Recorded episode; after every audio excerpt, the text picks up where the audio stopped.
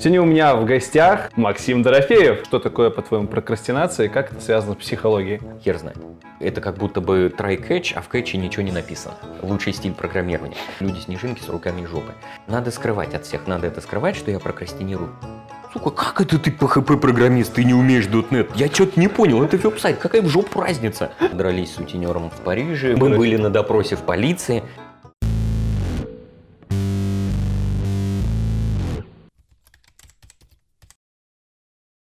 Всем привет, меня зовут Лекс, и вы на канале IT Борода. Сегодня у меня в гостях, угадайте кто? Максим Дорофеев. Наверняка многие из вас знают, что это за человек. Если кто-то не знает, то в процессе интервью, надеюсь, вы познакомитесь. В целом, я, наверное, не буду про тебя, Макс, рассказывать. Ты сейчас сам это расскажешь. Вначале все гости рассказывают про себя, поэтому расскажи, пожалуйста, сначала про то, где ты родился, когда родился, где учился, где работал и чем ты, в принципе, занимаешься сейчас. Угу, Кратенько хорошо. так на полчасика. Так, кратенько на полчасика, да, маленькую биографию. Ой, родился давно, это уже ну, в прошлом веке, в стране СССР, в 81 году, в Москве, меня родили в Москве. Ну, дальше, как обычно, там все это происходит, учился, все такое.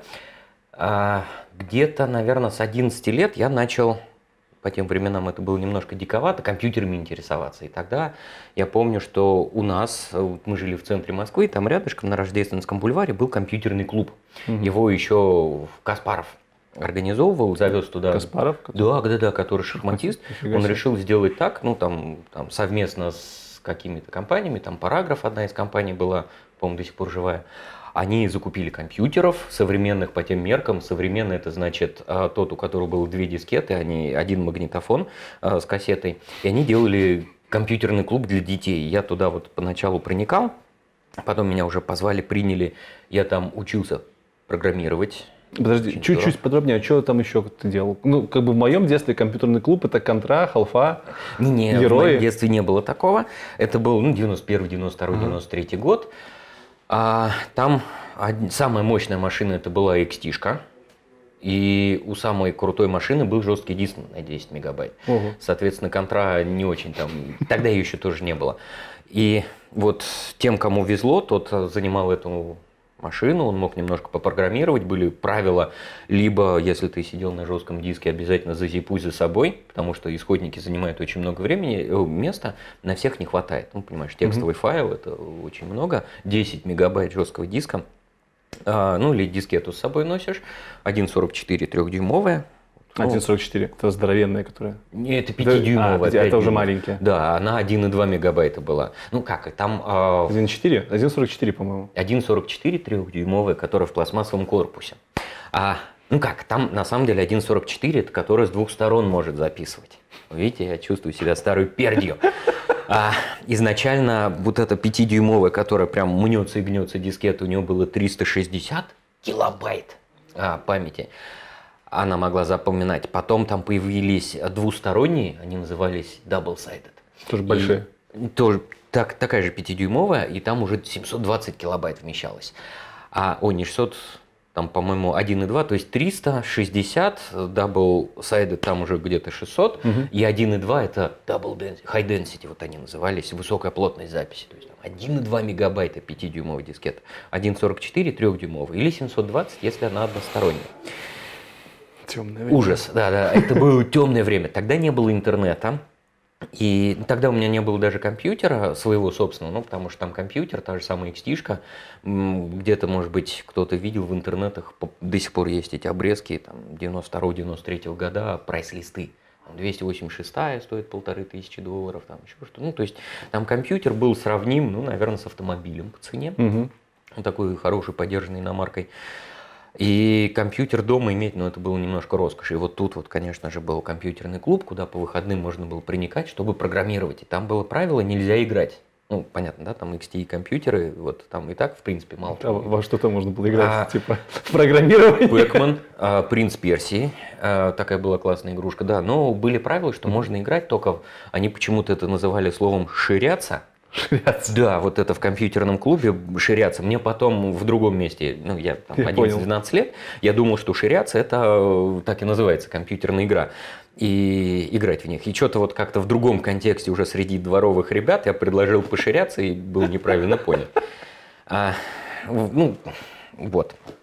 И, соответственно, там можно было играть только в те игры, которые сам напишешь. Ну, вот и мы там программировали. Там из языков программирования был Basic, очень классный язык. Вот еще, причем на старых роботронах. А... Роботроны? Роботрон – это компьютер с двумя пятидюймовыми дискетами угу. без жесткого диска и зеленым монохромным монитором. И это сейчас вот там у всех у вас есть Eclipse, Eclipse, вот это все, да. там плагины для рефакторинга. Там в Basic тебе нужно было самому номеровать строки. Ну, если кто помнит, пишешь 10, это номер строки, дальше оператор. 20 специально нумеруешь через десятку, потому что... если можно тебе... было ставить между? Да. Охренеть. Да, вот. Ну, то есть, вот оно, наше палеопрограммирование старой перди. А, Трупа Паскаль, такой классный язык тоже там был. Ну, Трупа Паскаль. Трупа Паскаль, да, потом прозвище ему такое повесили. Ну, C тоже самый продвинутый, писали на ассемблере C. И я вот сейчас помню эту боль, когда ты, вот сейчас тоже все достаточно легко, программу программировать, смотришь, у тебя что-то не работает, ты такой, а, не думая, забиваешь эту штуку в Google, у тебя он выдает ответ, ты этот первый ответ копипастишь, он не работает, ты чертыхаешься, понимаешь, ах, да, Надо это же на сайте, там спросили, посмотрите, почему этот кусок не работает, ты берешь второй, копипастишь, он отрабатывает, и с ним все хорошо. бывает такое. А в наше детство было чуть жестче. Ты такой сидишь, думаешь, что-то какая-то хрень не работает. Нужно искать информацию. А, садишься в метро, едешь на метро Ленинский проспект, Ленинский 40, э, дом технической книги, ходишь по полкам, листаешь книжки, думаешь, о, вот, наверное, надо попробовать так, делаешь обратный путь. Ну, в это уже потом, когда мне стало лет 14, у меня дома получился компьютер, поэтому я быстрее мог программировать. Ты можешь за один день там пару раз съездить в дом технической книги. Ну, то есть такой Google, но только с двумя запросами за день. Да, ты, они более осознанные.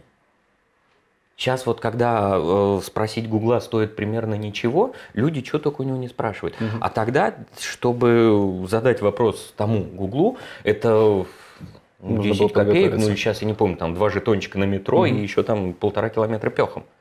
Поэтому ты по дороге продумаешь, что ты посмотришь, потом по дороге обратно ты переваришь, попробуешь. И мне казалось, что тогда было проще писать программы. Потом вот уже, когда у меня появился 386 компьютер, невиданный вообще. Это уже был персональный компьютер? Да, это уже был персональный. У меня первая персональная была а, XT, тоже с двумя дискетами, без жесткого диска. Заработал мне папа помог, плюс я в деревне пас коров. О, нормально. Вообще нормально. А как еще можно заработать на компьютер? Вот у меня XT, потом я что-то такое а, заработал. По-моему, я уже начал программированием зарабатывать здесь а, деньги. Это сколько тебе лет уже было? 13. Первая штука, я писал а, программку для расчета строительных смет. Для каких-то знакомых? Да. Ну, 13 лет? Да, мне повезло. Мне очень повезло с папой. Я в какой-то момент к нему а, подошел, говорю, папа, дай денег на дискет. Он говорит, слушай, задолбал, иди зарабатывать. Я тебе сейчас помогу заработать. Вот, например, есть такая-то задача, помоги. Он говорит, ну, говно вопрос. Заработал первые 100 долларов таким образом. Нормально. И а, из них, по-моему, 50 потратил, чтобы наконец-то свои стишки купить 20-мегабайтный винчестер. Ого-го-го. Да. Вот, и у меня появился 20-мегабайтный винчестер. То есть с 13 лет по факту ты уже зарабатывал тем, что программировал? Да. Yeah. Было ли вот это вот э, посещение компьютерного клуба и то, что ты зарабатывал программированием, твоим дальнейшим путеводителем по жизни О, да, к университету? Давай долевелапнемся в университетские годы. Куда ты поступил? А, что ты там для себя почерпнул? Я поступил, вообще, я шел уже скорее к научному руководителю, вот так. А я учился в школе, такой любопытной, так нам повезло. Школа, ее спонсировало правительство Израиля. Там, ну, по конец 90-х, середина 90-х, там оборудование на тот момент было намного круче в классе, например, угу. по физике, чем потом на физфаке, куда я поступил. И там я познакомился со своим будущим научным руководителем. Тоже что-то как слово за слово я заглядываю, ух ты, 486. И там сидит мой будущий научный руководитель э, с похмелюги или там еще в каком-то таком э, состоянии.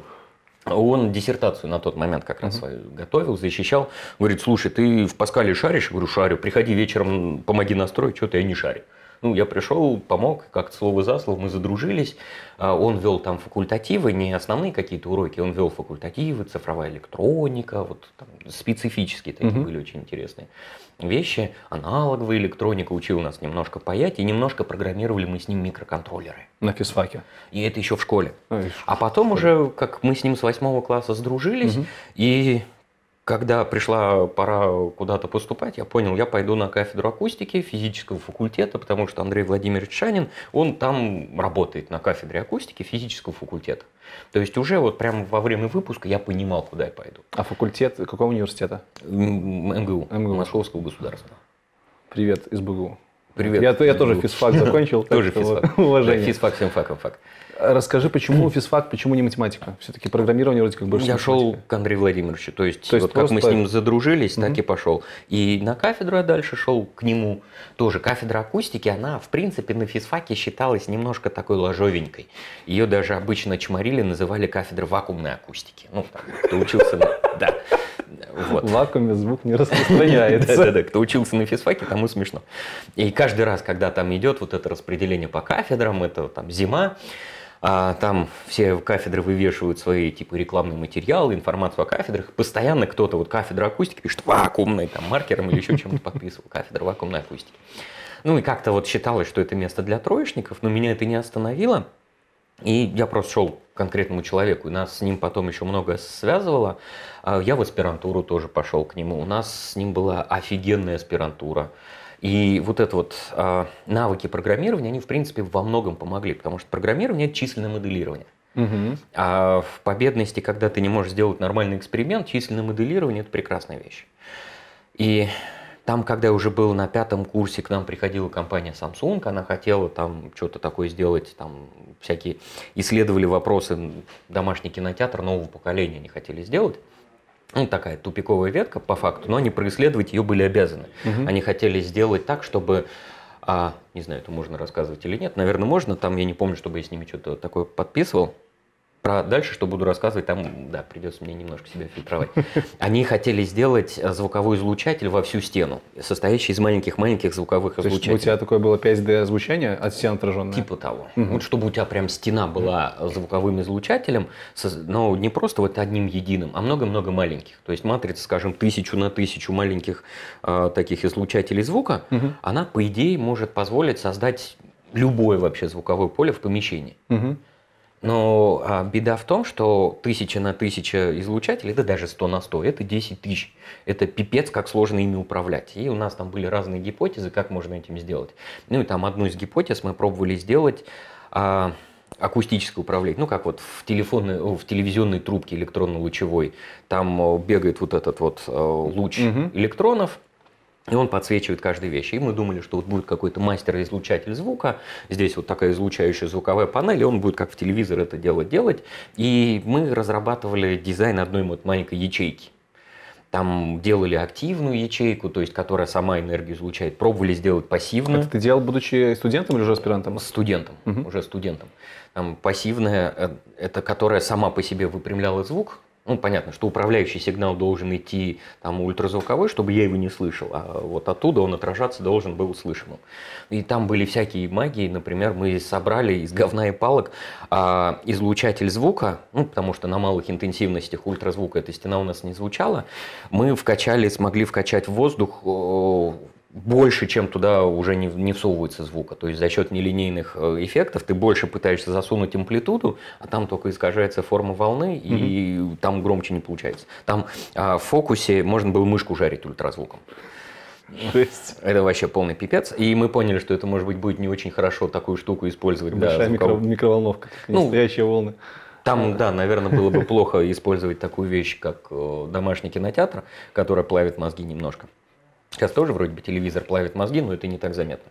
Вот, а там прям до травмы. Слушай, звучит так, будто бы ты реально наукой занимался. Немножко, да. Ну, прям, прям, Да. ты этим, сейчас рассказываешь, видно, что ты этим горел. Это было по-своему прикольно. Дальше было еще хуже, точнее прикольнее, потому что когда я поступил в аспирантуру, а, мы закончили с Samsung, и появилась французский производитель шин, он на тот момент просил не называть своего имени. Они хотели построить завод в Москве, ну, в России, они построили завод в России, и у них были планы построить исследовательский центр в России. Под это дело они начали дружить с университетами, Э, исследовательский центр в России так не делали, но много совместных проектов с российскими университетами запустили. И в частности они пришли к нам, чтобы мы им там кое-что с шумом шин делали интересно. Ну, разрабатывали модель, то есть mm-hmm. опять много численного моделирования, программирования, всякого такого. Я помню, я своему научному руководителю ипотировал, я на тот момент уже э, было две истории вообще параллельно. Я параллельно работал на работе и учился. То есть ты уже работал это? Я уже работал. Как программист? Да. А, ну, да, сначала как программист, потом уже как руководитель. Угу. И компания тоже любопытная. Мы делали софт для самолетов. Ничего для себе. американского заказчика. Да, я долго потом трезвым не мог летать, э, потому что ты понимаешь, э, это магия. Ну, по-другому, как оно работает. Каждый раз, когда в самолете лечу. Это чудо. И там нас было очень много студентов. Вот. И ты понимаешь, Комп- компания мне очень много дала, она сейчас до сих пор жива, но она немножко так это сжалась, но она породила много похожих компаний. Мы преимущественно занимались автоматическим тестированием самолетного софта. Ого. Ну, то есть там не столько разработкой, там разработка вот уже дальше там. Автоматическим когда... тестированием именно софта. Самолетного софта. есть, ну, окей. Да. Ну, там э, есть софт, его засовывают в самолетную железку, все это живет где-то в Америке. Ну, прикольно, это, ну, это автотестирование. Ты разрабатываешь Сейчас тест. есть. Да, да. Это ну, Я не думал, что автотестирование настолько давно было. Настолько давно. Было, конечно. Но там крайне тяжело все это дело иначе проверить. Там очень жесткие меры безопасности. Из-за этого очень такая отрасль, она слишком инерционна. Там, скажем, цикл обновления программного обеспечения прошивки 5 лет. Это, это еще быстро. быстро. Да. Потому что там, в общем-то, под каждую строчку кода нужно, что-то мы как-то считали, какое-то безумное количество бумажек. Mm-hmm. Там бумажек, десятки бумажек и различных артефактов. Там то, что ты проревьюил, протестировал, тесты кто-то проревьюил тоже. И э, для особо критичных областей это должна быть независимая валидация и верификация. То есть не то, что вот, вот там Вася в одной компании это сделал, а там Коля в этой же компании протестировал. Не канает. Там вплоть до того, что это вот одна компания, другая угу. компания – и каждая из них вот там отсюда ТЗ, отсюда там артефакты автоматического тестирования. И они достаточно жестко к этому подходили. А, а критичные вещи вообще разрабатываются в э, двух экземплярах. Ну, типа там автопилот, еще что-то. Вот на тот момент то, что у тебя краешком Типа АБ-тестирование такое получается какое-то? Да. И обязательно на разных технологиях. Прикольно. То есть ты обязательно вот на там сях пишешь вот одну часть, uh другую часть на чем угодно, но не на сях. Ну и там тоже есть загадочная логика, которая в случае чего там чего-то будет отбрасывать и чего-то делать okay. работать. То есть вот эти вот, они такие прикольные. Где у тебя времени находилось? Типа ты занимался наукой в универе, ты фигачил тестирование самолетов да, не в универе. я еще жениться, развестись успел. Как? Это было жесть, конечно. Прям, ну, я гордился тем, что работал без отпусков и выходных. Это был полный пиндец. И там, помимо этого, скажем, мы же работали по работе, это американский заказчик, я частенько летал в Феникс или в Сиэтл. Ты такой косишь с аспирантуры, говоришь, Владимирович, прикрой. Он говорит, ну, сфига ли, привези тогда что-нибудь. И вот, и валишь туда. Потом приезжаешь, и нам надо на измерительную сессию во Францию ехать. И, в общем, я так знатно покатался. И плюс у меня очень хороший научный руководитель. А, мы с ним дрались с сутенером в Париже. Мы с ним а, бухали с местными неграми под памятником каким-то знаменитостям. Аспирантура у меня очень плодотворна. Мы были на допросе в полиции по-моему, даже не один раз. А научная работа, она такая очень загадочная. Это, То, что, это то, что тебя держало в аспирантуре? Ну, это же офигенно. Но вот ты такой, а когда работаешь с этой компанией, э, у нас там уже после нескольких сессий, там через год работы, нам давали прокатную тачку без лимит бензина. Угу. Ну, вообще здорово. И там э, мы уезжали туда, скажем, на две недели, у нас там были обязательно выходные. На выходные мы ездили куда-нибудь за приключениями. Один раз что-то нам ума хватило взять с собой жен. Они испортили нам всю командировку, мы своих больше... Хоть? Да, своих. Мы... Вот в этом, наверное, была ошибка. И мы жен больше не брали. Вот. Хорошее решение. Ну, как-то да. Все-таки по-другому мы себя развлекали. Ты аспирантуру закончил по итогу? Да, я не защитил. Почему? А, а там тоже такая мутная история была. Я сдал кандидатский минимум, я написал диссертацию, я там что-то прошел предзащиту, а потом мне стало в ломы. А там примерно такая была история. Мы хотели сделать одну вещь, сделали другую, но немножко даже круче, чем ожидали от нас те ребятки. И они потом а, подошли, так нежно, ласково попросили, говорят, слушай, а мы не берем своего слова назад, не нарушаем, да-да-да, вы можете по материалам этих работ делать э, ну, понятно. Что диссертацию, угу. публикуйте статьи, только, пожалуйста, а, не публикуйте экспериментальных данных, а, ни слова про шины, желательно тоже вообще, и никаких фоток экспериментальных установок. И... Э, мне что-то... Вот я сделал попытку, у нас получилась а, штука такая, вот когда ты из науки про шины выкидываешь все шины, у нас получились волноводы с неклассическими граничными условиями, Mm. Такая достаточно абстрактная херота. И потом, когда меня на предзащите спросили, типа, ну, с математической точки зрения задача-то изящная, а как вы ее к жизни примените? А, тут... а, мне так обидно стало, думаю, блин, блин. И вот я еще там молодой горячий был, хотел сказать, да вы ни хера не понимаете, это вот как раз из жизни вошло. Или, помню, даже так и сказал. В общем, как это с защитой не заладилось. Вот. Потом меня тоже, вот мой научрук-то Андрей Владимирович немножко за это чморил. Говорит, вот, никогда с учеными так не говори. Говорил, обязательно там не спорь с ними здесь, соглашайся. Там, ну, вот высказал несколько пунктов, а потом я был на его защите, когда он докторскую защищал.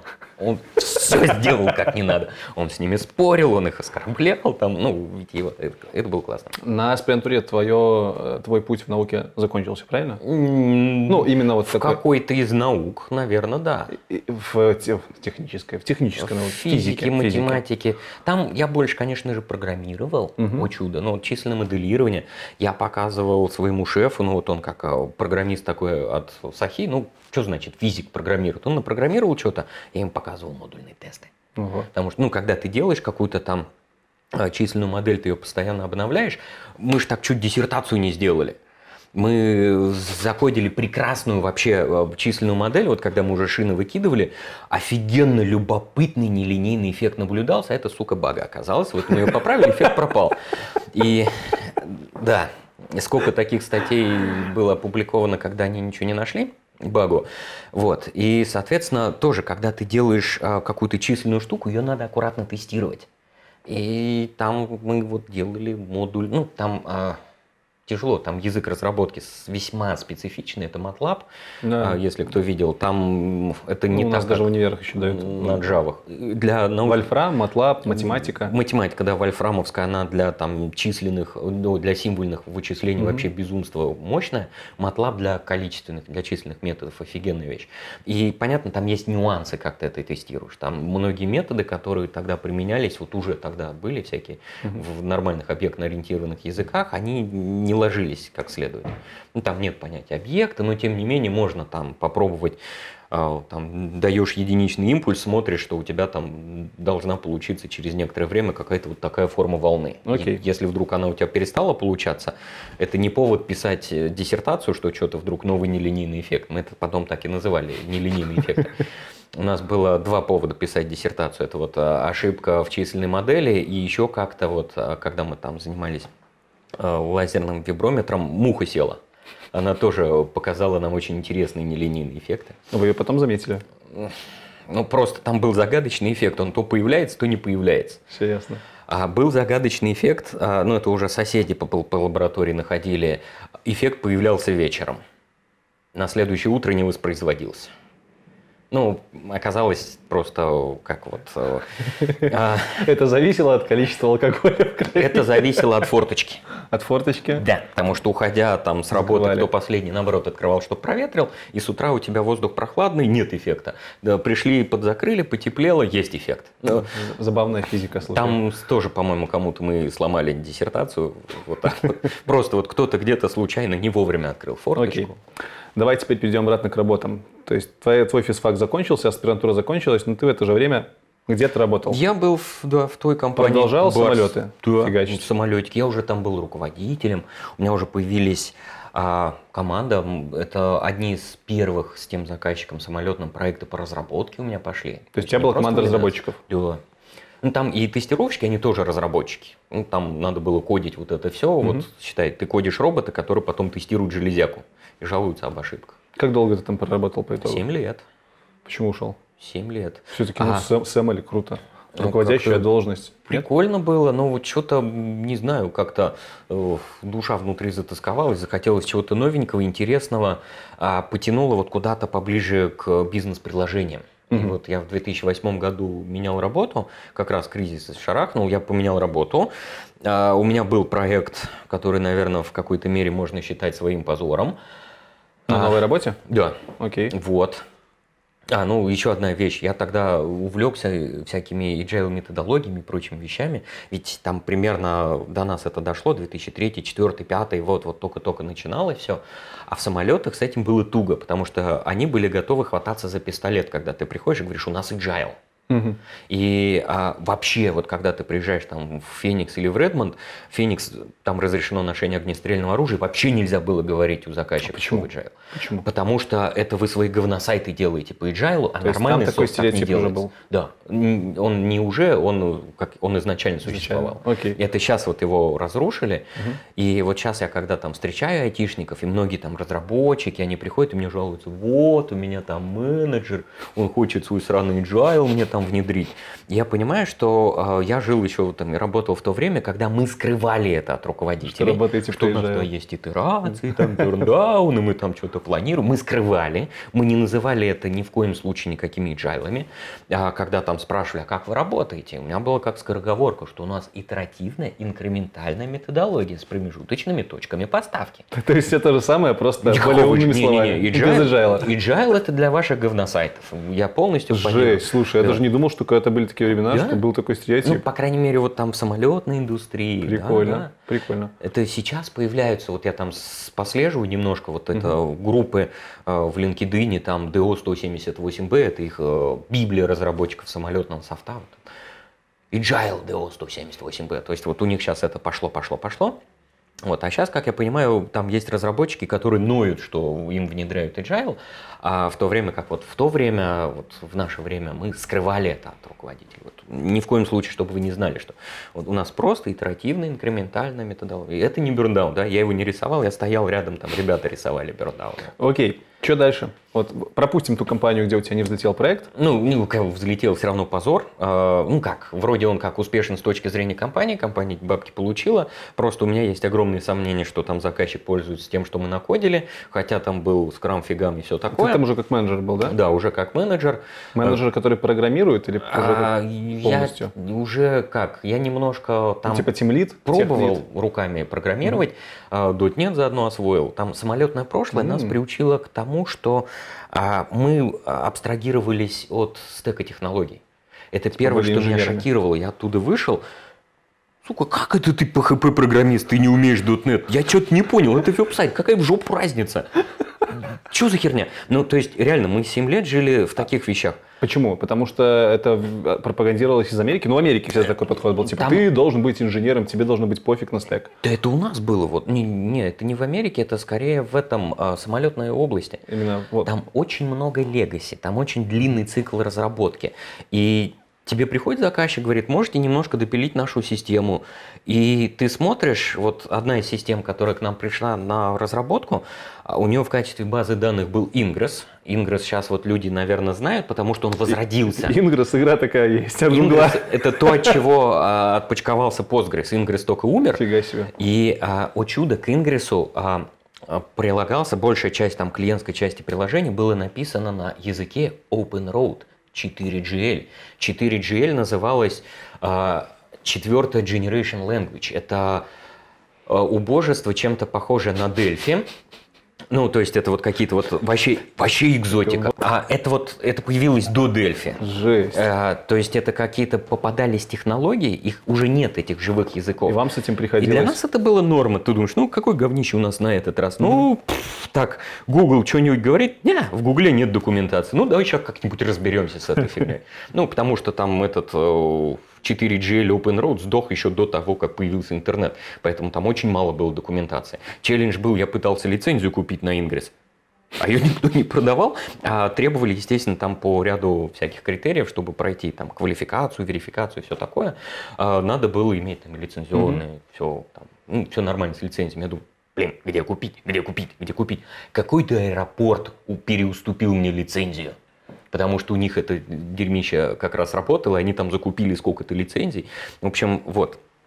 Это я все к тому, что ты приходишь, ты начинаешь работать вообще с какой-то экзотикой. И поэтому сейчас там тебе попросили чуть-чуть поковыряться, ну, например, есть там ТКАС, Taxi Collision Avoidance System. Это штука, чтобы самолеты не бумкали. Из какого ты, из какой то вообще, из какого-то мира пришел. Но вот он не очень, сколько там уже прошло, больше 10 лет я не работаю, а вот какие-то вот такие okay. Стигмы остались, приятные теплые воспоминания. Вот, и ты то в этой области, то в этой области с этими вещами ковыряешься. И тут ты приходишь, сука, это веб-сайт, и это веб-сайт. Я не понимаю, почему ты не можешь Тебе не просит никто с нуля написать. Тебя просто просят чуть-чуть фичу подкрутить. Ну, и у меня это вообще не монтировалось в голове, то, что я на Java Подожди, ну сейчас ты понимаешь, что, или как? Или сейчас ты тоже такого же Сейчас мне кажется, что понятно, да, там человек, который там знает все тонкости Java, он, скорее всего, не знает до такой же степени mm-hmm. все тонкости там .NET. Но, блин, когда идет речь достаточно простая, давайте там одну сущность mm-hmm. сюда добавим, ну, в криворжопе что-нибудь такое можно. Согласен. Ну, вот, да, это будет не изящно, но ты справишься. Там, в принципе, это более-менее одни и те же. И вот я помню, это было первое просветление, но дальнейшее просветление в той компании я не успел получить, грянул 2009, и все. И вот там резко, ну, там, помнишь, до вас, наверное, чуть позже это докатилось. Слушай, я в 2009-м бухал пиво на физфаке. А, типа, вам было только поступил на первый курс. Мне было вообще отлично. Вообще отлично. Вот, там э, как раз в два раза подскочил доллар, многие там проекты поотваливались, это хороший, это мировой кризис, это не то, что в 13-м наш локальный, это прям мировой. Там многие проекты свернулись, компания, поскольку она там, вот где я работал, она специализировалась на заказной разработке, большую часть проектов потерялось, а много людей посокращали, а самых умных, а там руководство все-таки были не дураки, они понимали, что там кризис ненадолго, самых умных надо оставить. Мне не повезло стать самым умным, то есть я три месяца сидел, а, мне, понятно, порезали зарплату, но я приходил на работу делать ничего. Mm. Ну, чтобы не было скучно, хотя бы там иди обзванивай клиентов. А я хоть и менеджер, но, сука, не люблю говорить по телефону. И для меня, я помню, эти были прокрастинационные такие, думаю, а, надо позвонить этому, спросить, продать. Вот, во-первых, я не любил продавать и говорить по телефону. И тут теперь э, говорят, ну, все равно делать нечего, звони по телефону, продавай. Mm-hmm. А, ужас, на английском еще, О, ужас какой. И вот думаешь, надо сейчас это позвонить. Не, я на тот момент курил, все, сейчас выкурю, точно пойду. Фу, ну, Почта не разобрана, разберу почту. Все, стоит, ни одного проекта в конторе нет, но хотя бы почту надо поковырять. Нет, все, все, все, все. Разобрал почту, покурить, сейчас точно позвоню. А, ну, вообще-то у них уже вечер, ладно, завтра позвоню. Вот, э, было очень жестко, тогда, наверное, впервые с этими прокрастинационными механизмами столкнулся Поз... вживую, да? Вот я увидел их явно. Okay. Они, на самом деле, меня сопровождали еще всю студенческую жизнь. Ну, студент, ты готовишься к экзамену. Ну, ты этого не осознавал, наверное? Да, это не okay. очень осознавалось. А тогда я прям думал, блин, я же взрослый, психически здоровый человек, что я не могу взять трубку, позвонить? Хм, странно, очень интересное такое явление. Надо подумать как раз. Хороший повод не звонить. Пойду подумаю над этим. И вот так вот. До того, как перейти к прокрастинации, еще расскажи немножко про Касперского. Это вот. одна яркая точка да, это яркая точка, как раз вот кризис, делать было нечего в той компании. И как-то вот повезло, у меня одноклассник уже работал в Касперском. Я на тот момент э, сидел там, мультики рисовал, много чего делал. Ну, когда тебе платят зарплату, пусть и обрезанную, и тебе делать нечего. Я перечитал э, все анекдоты. Э, я сделал математическую модель оценки проектов. Э, я начал рисовать мультики карандашом. Нарисовал мультик э, по-моему, вот он до сих пор называл, как он, The Rise and Fall of Waterfall. Вот я прям карандашом Слушай, я его, по-моему, даже видел. Вот а, она на Vimeo есть, а на YouTube ее порезали за то, что у меня там была нарезка из всяких музык. Угу хитрожопеньких, а, и за счет там, ну, за нарушение прав ну, мне YouTube ее отрезал. А на Vimeo она до сих пор есть. И ее видел. Да, обязательно. Ее видел Волки Ройс. Вот. Там, ну, суть в том, что вот там ну, я по сюжету хотел вот это нарукожопить мультик, что типа в модели Waterfall никто не изобретал. Это всего лишь люди неправильно поняли статью Уинстона Ройса 70-го года. Угу. Вот он там написал вот этот каскадный цикл, а угу. дальше прям на этой же странице под этой картиной с каскадным циклом написано, чуваки, никогда так не делайте, это рискованно. Но обычно люди смотрят картинки уже тогда, э, текст не читают, и все решили, что Ройс предлагает ровно это. Они все начали делать так, это ни хрена не сработало. Они начали обвинять в этом Ройса. И он увидел твой, твой мультик? А, его сын, Волкер Ройс. Откуда ты знаешь? А, я с ним встречался на конференции в Москве. Фига себе. Да. И мне пришла внучка Уинстон Ройса, говорила, ой, очень большое спасибо, рада видеть, что ты там вот э, Прикольно. э, упомянул моего дедушку. А сын Уинстон Ройса, он тоже был в программной инженерии, он а, был одно время вице-президента РУП, Rational Unified Process. Вот а, вообще сама модель Rational Unified Process – это ройсовская вещь. То есть он типа как бы оправдал э, косяки Отца. отца, даже не косяки, а то, что его там напрасно, напрасно на него возвели. Вот он оформил, он тогда в Rational работал, он сделал Rational Unified Process, потом их IBM купила. Вот вот дела давно минувших дней. Да, Даже фраза между... Ладно. Касперский. вот. Ну и, соответственно, нарисовал мультики, занимался, бац, и один из этих мультиков а, увидел руководитель э, разработки в IT-департаменте в Касперского. Ну, Подожди, тебя в Касперский взяли из-за мультиков? Ну, Ну, не типа. только, но вот а, обычно как, как триггер. Да, он сказал, о, охрененный чувак, можно с ним поговорить. Да, ну вот, вот как знакомство. На то время Касперский уже была крупная очень компания. да, более чем. У меня был бэджик, ам, у меня Золотой. был номер, не, не золотой, этот, а, тысяча с небольшим. А, Вот то есть так. тысяча сотрудников уже как минимум Сейчас было. уже 5 тысяч, я был тысячный. Помню, сейчас я, я на тот момент еще курил. А, бэджики, двери были запрограммированы максимум на тысячу бэджиков, а у меня был 1014 какой-то вот такой вот, и мне была закрыта курилка.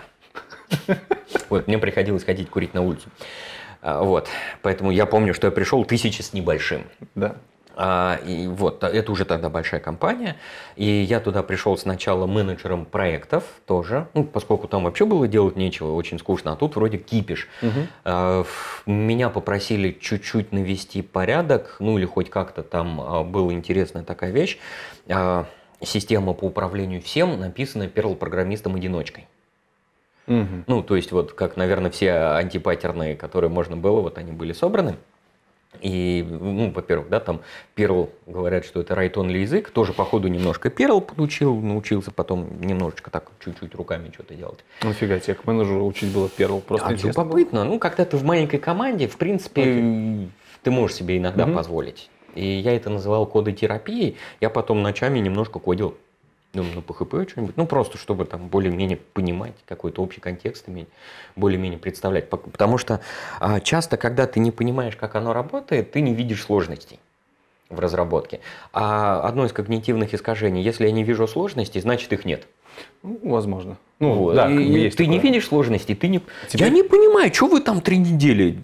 Иди сам такой, попробуй накодить. А, все, понимаю. Прикольно, вопрос. если бы все менеджеры так делали, было бы вообще классно. А, вот мне казалось, что там это в кодотерапии очень важная вещь Мгм. для там руководителя, как минимум там потом уже, когда я стал руководителем отдела, то есть фактически руководителем руководителей, а, там, может быть, на этом уровне это не очень нужно навык. А если ты руководитель непосредственно программистов, хорошо бы, хорошо бы, мне кажется, очень. До кого ты в Касперском дорос? А, руководитель отдела разработки в IT-департаменте. Важно, что в IT там есть а, два царства в Касперском. Есть а, IT, это фактически гражданская разработка. А есть R&D, там, собственно, разрабатывают продукт, там находятся ребятки, которых нежно ласково называют дятлами, вирусные аналитики, ну вот, да, да. Да, дятлами, дятел там, наоборот, долгое время был символ Касперского, то есть это у нас там ругательство в некоторых кругах, там, лу, олень, дятел, все такое, а там дятел это тот, кто вот расковыривает этих То есть зловредов. твой отдел занимался обеспечением по факту. Там веб-сайты, вот Мгм. там то, что была система управления всем, изначально это был веб-сайт.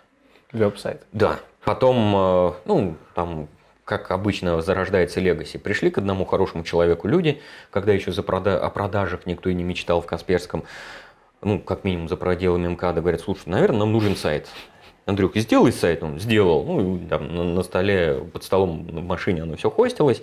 Потом появился контент-менеджер. Андрюха, в- обнови статью, обнови статью. Он говорит, блин, да задолбали. Наговнякал ему CMS, на, теперь сам обновляй. Потом, ух ты, здорово, а давай вот еще вот это. Да, пожалуйста. А вот еще вот это. Да, пожалуйста. А вот систему активации. Да, пожалуйста. А вот это. Да, пожалуйста. Бум. Такой монстр оказался. Естественно, не документированный, ничего.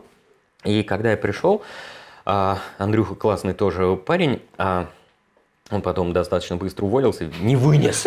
Ну, не быстро, год-два мы с ним поработали, не вынес. Но мы с ним потом долгое время еще в хороших отношениях были. Я его застал в такой позиции. Я думаю, что многим людям это будет полезно узнать, да, куда может завести путь программиста-одиночки, который не пишет документацию. Значит, утро, ну, как хорошо, утро, 11. А Андрюхи еще нет, у его стола очередь, человек 5 с вопросами. Он приходит часам к 12 и начинает как врач принимать. Так, что тебе хорошо? Так, что тебе хорошо? Так, что тебе хорошо? Фу, ну поработаю. Э, не, обедать. После обеда приходит очередь. Так, хорошо, что тебе хорошо, что тебе... Фу, эх, ладно, завтра. Вот, то есть я его застал в такой позиции, он практически ничего нормального не мог делать, а система, она уже такая большая, в голову никому не помогает, не влезает, она глючит, э, интересные вещи вытворяет, ну, потому что когда ты там делаешь для одной нагрузки системы, она вроде шевелится. Угу. Когда ты начинаешь там ее, ну, она стала достаточно высоко нагружена, там так или иначе, не знаю, насколько это можно говорить. Ну, сейчас можно, сейчас уже просто не так. А большая часть трафика активационного, а там что-то 100 тысяч запросов в сутки, оно через нее проходило. То есть та штука, которая, в общем-то, была сделана как CMS для сайта, а, очередная 100-500, она вдруг оказалась деньгопроводом. И когда вдруг там, бомб, что-то такое нечаянно ломается, компания начинает вот прям терять деньги с большими такими скоростями. Ну, там многие вещи мы выпилили, больно, тяжело. Вот ну, Legacy выковыривать очень тяжело. Особенно не документации, ничего. Вот. И сначала я начал как раз с этого веб-отдела, потом потихонечку у меня появилась э, в итоге вся команда разработки. У них там были и внутренние штучки, и системы mm-hmm. для там, продавцов, системы, для, там, которые помогают обновлению, ну, такие сопровождающие. Сколько лет ты там поработал? А, четыре с половиной где-то. Э, чего ушел? Все-таки, блин, Касперский. А-а-а. Типа, кому это российский Google. Э, российский Google. Ну, Яндекс, Касперский, всем известная да, такая компания. достаточно известная компания, да, хорошие, прекрасные условия. Мы уже там поменяли офис, приехали в новый офис, ну, вообще все такое крутое, крутое. А на тот момент я уже начал много выступать на конференциях, и у меня... По поводу? Да, Сколько? меня начали звали на всякие менеджерские конференции. Менеджерские. Расскажи чего-нибудь. Там в Минск много раз приезжал. Угу. А, такие уже, да, менеджерские по теории ограничений, мыслительные инструменты Голдрата, количественные методы, оценка проектов, вот эти всякие такие околонаучные вещи мне очень нравились. То есть ты конкретно вникал в теорию менеджмента, управления проектами? Да, да, да. И вот там одна из таких рассказов, она в свое время была у меня популярна, сколько я уж лет 10 назад, а, про статистические методы управления процессами, она так и называлась, «Люди-снежинки с руками и жопы». Вот, там тоже, вот это можно нагуглить. Э, «Люди-снежинки с руками и жопы» – это твой мем? Да. Да ну нафиг. Вот. Охренеть.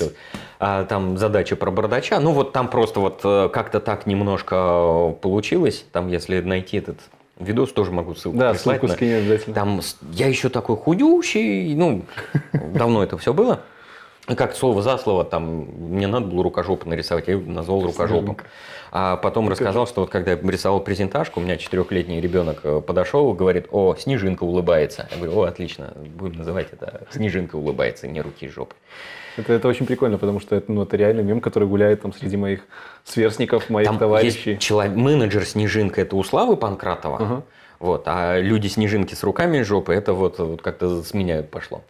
Вот такая штука. А, и ездил по конференциям, потом уже а, мне нравилась такая вещь, я это называл перекрестным опылением. Ты приходишь в какую-то компанию, что-то такое им рассказываешь, потом оттуда к своим ребятам кого-то притаскиваешь. Mm-hmm. Вот там со студией Лебедева мы дружили, с, из Киева кого-то притаскивал. А почему есть Лебедев к IT вообще? А, между прочим, у них огромный IT. Ну, вот эти же дизайнеры, блин. Да, ну они, например, дизайнят сайты, да? и они делают сайты. Прикольно. То есть они делают сайты под ключ. И вот мы угу. дружили с их ребятами. Понятно, у них это основная экспертиза, это именно дизайн, но у них есть большой достаточно отдел разработки, у них программистов. Окей. То есть и вот так вот ты постепенно общаясь, что, что ты просто ушел из-за того, что тебе нравилось общаться и выступать? Ну, Куда вот ты ушел? Как-то постепенно это все. Там не было вот какого-то такого момента, на угу. самом деле. Ну вот в какой-то момент тебя приглашают, приглашают, потом ты понимаешь, что ты дофига приглашений, надо отказываться. И тут в какой-то момент говорит, слушай, а, а мы тебе денег дадим. Mm. Ну, хрен с вами, уболтали чертяки языкастые, давайте.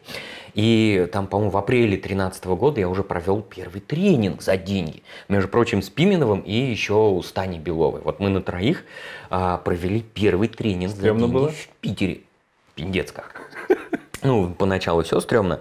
Вот. И как раз мы думали, что у нас получится. У нас была такая даже стратегия. Мы думали, что вот там э, у меня семья, у Лехи семья. Что мы будем там рисковать э, очень сильно? У нас есть Таня, у нее есть муж, муж на хорошей позиции. Сейчас мы ее типа раскачаем, а потом э, к ней подскочим. Ну, типа она будет независимым тренером, а мы к ней подстыкуемся. В итоге это все закончилось тем, что я и Леха, вот мы уже сами в свободном плавании. Там я раньше, Леха позже. А Таня работает в банке. Прикольно. Ну, Центробанке, правда, это такое большое место, но тем не менее. Кстати, если кто не понял, интервью с Алексеем Пименовым тоже есть, можете глянуть. Да-да-да. С плашкой сейчас входит такая, люблю так делать. Да-да-да, Леша Пименов. И поэтому как-то раз я смотрю, там раз тренинг, два тренинг, и совмещать с работой очень тяжело. И ты понимаешь, что я сейчас сдохну.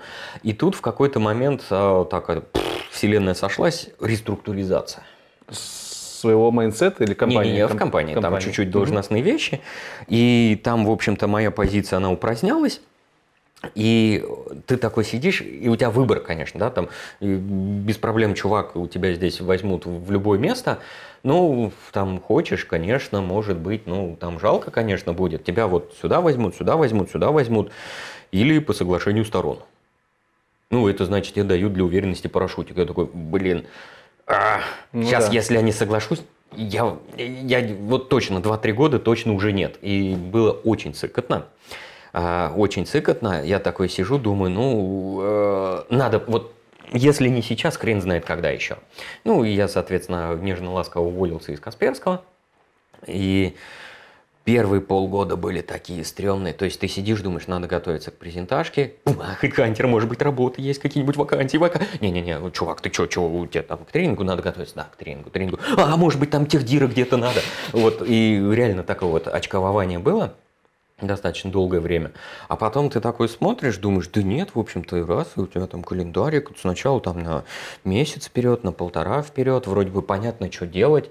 Я такой думаю, ну ладно, вот, вот все, все, вот сейчас вот как у меня там а, бабок станет меньше, чем это, все, бросаю все, нахрен, иду устраиваться на работу. Бабок не становилось меньше. Бабок не- не становилось меньше, потом уже как-то чуть свободнее, чуть расслабился, чуть поуверенней, уже там перестал за этим следить, и все, как раз оно так и взлетело. На сегодняшний день ты знаменит в айтишных кругах как самый главный прокрастинолог. Прокрастинатолог. Прокрастинатолог, боже мой, сложное слово. Э, наверное, во всем СНГ, а может и дальше. Это твой основной, твое основное направление деятельности, из- изучение вот этого термина и того, почему люди ни хера не делают? Либо ты более обширный специалист именно сейчас? Ну, сейчас чуть более, конечно, обширно. Изначально начиналось, у меня было несколько тем. То есть изначально я начинал в итоге, как вышел из Касперского, по мотивам докладов я все это дело собрал аккуратненько, и у меня изначально родилось три тренинга. Такие полноценные программы по личной эффективности. Первые годы это была чуть ли не калька с GTD Дэвида Аллена. А, по численным методам, управление проектами, как рисовать берндауны и так далее, с игрушками, симуляциями. Там вот носки мы привозили. А, Носок это он симулировал это был хардварный датчик случайных чисел. Ну, то есть не просто, чтобы матстат менеджером втюхивать, а там берешь носок, там разноцветные шарики, ты суешь туда руку, попробуй угадай, сколько там красных, сколько синих, ну и так далее. Короче, там есть такая метафора была. При помощи этого я симулировал э, проект, в котором работают люди с переменной скоростью. Есть заказчик, который с переменной неизвестной заранее скоростью подкидывает тебе новых требований, и тебе нужно предсказывать завершение. И это вот вторая программа, и третья программа была, мне нравилась теория ограничений, мыслительные инструменты Голдрата, причинно-следственного анализа. И вот с этими тренингами я так потихоньку начал, но потом вот по чуть-чуть, по чуть-чуть я просто сконцентрировался в личную эффективность. И на тот момент тоже там много чего совпало. У меня ребенок был долго, долгие годы на домашнем обучении, поэтому мы не были привязаны к школе. И я пошел в такой примерно режим работы. Месяц-полтора в Москве, ну, как в Москве, в России, но летаешь по разным городам, потом на месяц в Таиланд. Отдыхать или тоже А? Я там и работал, шатался по лагерям тайского бокса. Мне вот э, что-то понравился тайский бокс. Меня переклинило где-то, наверное, годам к 30. Я такой думал, о, было бы здорово, как Ван Дам, там шпагат и все такое. Слушай, у менеджеров популярная тема пойти в какие-нибудь единоборства, я не знаю, да, э, ну, способ выбрасывания энергии или наоборот получения. Прикольная тема. Скорее, мне кажется, не выбрасывание. Если человек приходит выбрасывать энергию в зал, то она внутри у него откуда-то берется. Согласен. Самый правильный метод – это когда у тебя изнутри не берется. И мне показалось, вот там я катался по лагерям тайского бокса, и таким именитым лагерям, куда там профессиональные бойцы приезжают, и ты видишь, они не злые. То есть не так, что вот я стал бойцом, потому что я люблю убивать, э, но мне законом запрещено, поэтому я делаю это на ринге. Нет, а для них это что-то хобби, работа, стиль жизни, это что-то другое. И когда ты с ними работаешь, он тебя куда-нибудь там присунет в открытую дырочку, нет зла в его глазах. Вот новички, которые иногда там попадались, там зарубаются, у них иногда проблескивает. У спортсменов нет. Наоборот. А тайцы вообще не эй, ой, в печень пробил, ха-ха, это же радость такая, ты там корячишься, он такой, ха-ха, классный чувак. А реально, это он тебе показал, как стать лучше. И вот, вот, вот это осознание тоже, оно такое пришло через звездюли, правда же? Это, это- Очень подожди, как, как ты это связываешь с своим А. профессиональным? Окей, пришло осознание того. Пришло осознание того, что внутри не должна рождаться вот эта вот Мгм. самая штука, что ее там нет. Вот тебе не надо гнев или ярость выплескивать, у тебя ее внутри просто нет. То, что снаружи похоже на гнев, на самом деле это для кого-то образ жизни и средство зарабатывать. Окей. Это просто для них спорт. Но это было очень интересное осознание, именно вот через собственный опыт. А также я там чуть-чуть тусил там с ребятками там, в монастырях, заглядывал, смотрел. И это как раз отложило отпечаток на том, что вот потом я назвал эти джедайские техники. Изначально это была там калька с GTD Дэвида Аллена, но поскольку вот эта тема что-то меня засосала, а, я начал ее развивать, развивать, развивать. И туда пошли вот эти элементы уже там буддийского учения. Сейчас во многом это там есть всякие хитрости из буддийского учения. Мне многие изначально позиции Дэвида Аллена не очень нравились. Мгм. Ну, потом уже так не очень стали нравиться. И я искал, чем их заменить, заменял, и получилась какая-то своя стройная теория. То есть книга «Джедайские техники» — это по факту какая-то сублимация твоих знаний по того, как... Сейчас будет э, «Путь джедая». Это будет вторая Продолжение. книга. И вот там как раз будет буддизм и много еще чего. Про прокрастинацию все-таки. Когда ты начал с этим работать? До книги, по, по- после книги? А, Или книга до. это было началом, серединой, что? Сильно до книги, сильно до. А вообще изначально, наверное, какой вот был такой переломный момент, там, ну, если вот следить, у меня был один такой любопытный клиент. А, Я с ним работал как консультант. А, У них изначально запрос такой был. А, Говорит, мы продолбываем проекты по срокам, нам нужны твои красивые методы статистического управления проектами. Я говорю, говно вопрос, я люблю математику, я вам сейчас посмотрите, вот давайте сделаем вот такую шнягу, вот всякую шнягу, у вас там вот такие отчеты, такие берндауны, такая красота. Они, вау, это то, что нам надо, давай. Но как-то так, меня предупреждали, у меня на моем жизненном пути было много умных людей, они меня поправляли, они говорили, будешь работать консультантом, ни в коем случае не соглашайся на оплату по результату. Вот. Ты можешь продавать часы, ты не в ответе, они это будут использовать или нет. Мгм. И они такие, ну, только у нас есть маленький нюанс, мы там будем платить по закрытым этапам. Говно вопрос, давайте. И, значит, в какой-то момент там мы начали работать, и я смотрю, для того, чтобы там первая штука системы заработала, нужно, чтобы этот чуть-чуть настроил джиру, этот чуть-чуть настроил этот, эти перелопатили вот эти тикеты, этот еще кто-то что-то сделал. Ну, потому что без этого не срастается все. Я вам показал, рассказал, вот там, говорю, могу помочь там с Excel, с этой штукой, а, а вот вы должны это, вы это, вы это. Они, ну, мне некогда, у меня работа, а у меня там e-mail, а у меня там встреча. Я думаю, твою мать. А, а как это, а нет результата, нет бабок. Думаю, блин, надо что-то делать. Ну, слушай, чуваки, собираемся, смотрите. Дайте я покажу, как можно разбирать inbox и не сильно затрахивать себе мозги. Давайте я сейчас покажу, как можно вот там задачками не убиваться. У тебя их всего там десяток. Да, давайте аккуратненько сейчас вот раз, аккуратненько раз, аккуратненько раз. И у чуда у ребят перестало болеть в области продалбливания проектов. Мгм. И тут я такой подумал, «Хм, может быть, когда люди приходят и говорят, я хочу статистические методы планирования, им не нужны статистические методы планирования, они где-то продалбывают в другом месте. И реально все, там уже пришел тот заказчик, говорит, слушай, классно, знаешь, значит, что-то там перестало болеть, давай лучше там ретроспективой займемся. Мы двинулись в другом направлении. Но вот это вот, наверное, был такой ключевой момент. Я подумал, ага, слушай, это же круто, вот все твои там agile, теории ограничений, там те же самые ретроспективы, это здорово, но они же соберутся, на флипчарте все напишут и навечно там оставят. Потому что они приходят на рабочее место, а там e-mail, митинги, и делать ничего не получается. И я начал вот этими вещами заниматься. Окей. То есть изначально это даже была не столько прокрастинатология, сколько давайте не будем затрахивать себе мозг. Прокрастинация – это вторая половина, про что мы будем разговаривать. Ага. Просто мне хотелось бы поговорить. Раз мы уже начали про это говорить, э, не все понимают вообще, что это такое. Поэтому ты, как человек, который с этим работаешь, вот прям сейчас скажи мне, пожалуйста, что такое, по-твоему, прокрастинация и как это связано с психологией? Все знают, что это такое. У меня даже был э, курс э, для детишек в школе. И э, там я пробовал, нет ничего более прекрасного, чем экспериментировать на чужих детях, ты понимаешь? Чем экспериментировать Да. на детях? Чужих детях. Ну, потому что у меня никогда не будет своих в таком достаточно большом количестве Окей. для репрезентативной выбор. И поэтому я адаптировал курс для детей, начал учить детей. Говорю, ребятки, а вы знаете, что такое прокрастинация? И я заметил, что все знают, что такое прокрастинация. всем Подожди, то есть они такие говорят, да, мы знаем. Да, и они говорили, «Пф, да я самый крутой прокрастинатор, да я круче, чем ты прокрастинатор, ну и так далее. И я заметил следующее, то есть вот это вот нелепое явление, когда ты такой садишься, надо готовиться к контрольной, карандашки не надо очень. Да, да, да. Все, все, все, все, теперь я точно готовлюсь к контрольной. Блин, обложку учебника не подклею. Сейчас подклею, начну. Подклеил. Все, я готовлюсь к контрольной.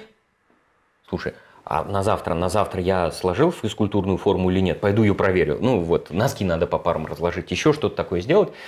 И вот это вот явление всем знакомо, детям. Знакомо. Но они считали, вот я понял это по глазам, по лицам, по косвенным признакам, а каждый из ребенков считал это психическим отклонением. Это не норма.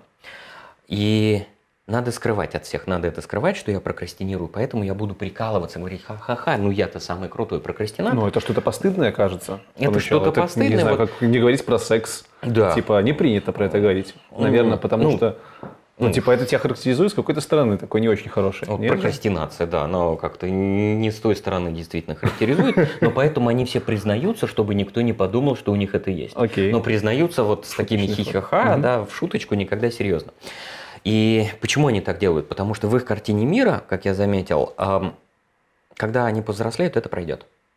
То есть им нужно сейчас чуть-чуть перетерпеть вот это дурацкое психическое отклонение, а школу, может быть, первый курс они перетерпят, дальше все станет нормально, они перестанут прокрастинировать, станут нормальными людьми и станет нормально. Это ты так решил? А, Ну, в смысле, это, это факт? а я же. это увидел, просто вот потом уже уточнял с детьми на одном из занятий, я говорю там, ребята, ну, кто знает про прокрастинацию, все знают, кто, это страдает, «Хе-хе, я страдаю, я самый крутой. Я говорю, ребятки, а кто из вас думает, что когда вы повзрослеете, это пройдет? И тут я увидел чуть ли не одинаковая реакция у большинства детей. Сначала взметнулась рука, потом она ушла вниз, и глаза наполнились ужасом. Типа, нет? Так оно же не пройдет. Так, вот, вот, ну это мы сейчас с тобой знаем. Они думали, А. как не пройдет? Как не пройдет? Я-то думал, что вот сейчас я перетерплю, выпущу, все, и у меня это, ну там, может быть, это пубертат так сказывается, еще что-то. Вот, как не пройдет? То есть Для ты, ты это к тому, что прокрастинация это нормально для человека? да, в большинстве случаев это более чем норма. И прокрастинация это когда ты вроде бы сознательно какой-то частью своего сознания решил делать что-то, а вся твоя остальная часть, там несознательная или там другая часть, неуправляемая часть сознательного, а всячески от этого увиливает. И очень часто это очень полезное явление. Очень часто я это сравниваю с болью. Потому что боль, в принципе, ну ничего приятного, но а, боль, она говорит о том, что у тебя в организме что-то где-то не так. То же самое и прокрастинация. Есть, кстати, болезнь, анальгезия, когда человек не чувствует боли, боли Мгм. и она несовместима с жизнью. Ну, то есть человек Ну, может логично, сломать да. немножко себе там палец на ноге, не заметить, костный мозг попадает в кровоток, ему пиндец. Он просто не заметит, он может там Ну, схватиться это, один из, за... это, это один из механизмов защиты. Да, как да, да, понятно. И прокрастинация тоже очень часто это либо сигнал перегруза, там бывают такие там, мальчики, девочки, ой, я учу английский, французский, немецкий параллельно с работой, и что-то я прокрастинирую заниматься фитнесом. Вот, я всего как целых 6 часов каждый день сплю. Я не понимаю, почему я прокрастинирую заниматься фитнесом. Потому что что-то я стал плохо выглядеть, надо заниматься фитнесом обязательно. И где-то вот во всяких этих инстаграмах я прочитал, что это надо делать минимум 4 а, раза в неделю и меньше, чем полтора часа не имеет смысла. Где бы мне вот найти силу воли, чтобы заставить себя заниматься фитнесом? Вот. Бывает так вот, а бывает... А, что какая-то мудрая, более мудрая часть нас самих, она тебя удерживает от дурацкого поступка. То есть ты такой что-то вдруг Типа решил. нафиг тебе контрольная, да, лучше пойду карандаши по... Ну нет же. Ну вот это может быть сигнал перегруза. А, Как окей. раз вот сигнал перегруза. А пример с дурацким? А дурацкий это вот ты такой думаешь, «А, я хочу стать менеджером, или там вот бывает иногда там, о, надо выучить язык программирования у каких-нибудь там а, людей, которые там состоялись как аналитики, еще кто-то вот уже надо выучить, они прокрастинируют изучение там Java, еще чего-нибудь в этом духе. Потому что, как правило, в их картине мира есть такая связь. Типа, я сейчас выучу Java, я стану более востребованным а, специалистом на рынке труда, мне дадут больше зарплаты, профит. А подсознанка говорит, чувак, тебе Java в жопу не впилась. Ты хочешь больше зарплаты. Смотри, есть более качественные, более простые, менее рискованные способы достичь повышения зарплаты. Например, там, не знаю, начни взращивать стажеров, ну, там, Почему, всякие вещи. почему человек сопротивляется зову вот этого своего бессознательного? Потому что сложно себя осознать. слишком умным. Слишком умным? Да, мне кажется так. Вот частенько, часто, да. Типа, Ну, мне, я лучше, знаю, мне что- лучше знать, да? Вот я Да. захотел, и все, нафиг остальное. Типа того. Я не всегда это ощущается, не, не всегда вот это вот ам, ощущение есть, что вот что-то со мной не так. Очень часто происходит и механизм прокрастинации несколько иной. Тебя сдерживает подсознанка от того, чтобы ты что-то начал делать. Ты это не делаешь, но обвиняешь в этом а, окружение, ситуацию. У Мгм. тебя мудак-руководитель, он тебя загружает работой. Вот так вот это часто происходит. Это только высокоосознанные люди могут понимать, что, блин, я хочу вот протянуть руку, чтобы запустить первый там видос про Java для начинающих, что-то у меня там внутри щелкает, говорит, не делай этого. Э, Это, в принципе, только уже высокоосознанные люди могут. Слушай, ну ведь э, часто люди прокрастинируя занимаются херней полной. Да. Это же не сигнал к тому, что нужно заниматься херней. Типа, таким образом ты быстрее достигнешь цели. Сублимация. Вот в психологии это известно как эффект замещения. А незавершенное дело или вера в какое-то незавершенное дело, оно внутри человека создает есть э, такая штука, было прикольно вообще после физфака учить э, психологию, ковыряться в этом всем. А есть такой ученый, был такой ученый Курт Левин, у него была теория поля. Теория поля. Теория поля. Ну, Не того Курта поля. Левина, вообще не того. Ну, вот Окей. это вот мы знаем ты теорию поля Ландау и Лившица, Да. да, как из того анекдота, да, вот смотрит бухой студент и книжка «Теория поля Ландау и Лившица». Ты что? Вот Вроде агронома напился, как фистешник. Да. Знаменитый анекдот. Да-да-да. Вот, у него была теория поля Курта Левина, что типа там любое недоделанное до конца дело создает у тебя какое-то там внутреннее напряжение, и ты там склонен самовоспроизвольно продолжать заниматься этим делом и так далее. И есть такая штука, как эффект замещения. Вот это вот а, напряжение ты можешь выключить, если сделать что-то похожее. У фрейдистов э, сублимация откуда пошла. Вот типа ты, ты там хочешь женщину, но ты нарисуй картину и все пройдет. Ну, там, если по-простому.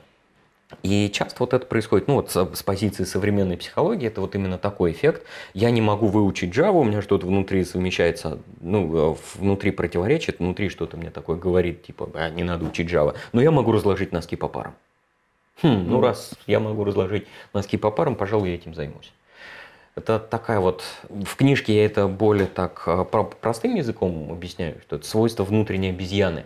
Между важной и срочной задачей хвататься за понятную. Э, Особенно, когда мы устали, особенно, когда я утомленный, это выходит на передний план, обезьянка. И ты такой думаешь, блин, начать Java учить. Сейчас такой видос посмотрю на YouTube про котиков и точно начну. Ну и все, и ты куда-то уходишь. Слушай, а вот прокрастинация это обязательно про э, сублимацию? Либо бывает же тако- такое, что ты вроде как делаешь задачу, понимаешь, что она очень длительная, может быть, ее можно отложить, ты переключаешься на другие задачи, тоже важные. Мгм. Может, более мелкие, может, вообще из другой зоны, э, не знаю, не программирования, а какое-нибудь там что-нибудь по дому. Это тоже своего рода прокрастинация? Или это все-таки фиговый тайм-менеджмент, личный менеджмент какой-то? Нет, там всяко бывает. Это может быть вполне себе осознанная вещь. Когда ты а, утомил думательную часть головы и начал заниматься другими вещами. Это вроде даже может тебе помочь восстановиться. Там чуть-чуть все по-разному, там люди бывают разные, кому-то помогает, кому-то не очень. Но это может казаться ничего плохого. Ты вот сидишь, кодишь, кодишь, кодишь, что-то, блин, не лезет мысль. Ну, пошел посуду мыть. Это даже, А если у тебя ну, дедлайн через два часа, а у тебя не лезет мысль, ты пошел посуду мыть на три часа? Ну, всяко бывает. Э, Если это как симптом перегруза, а что ты можешь сделать?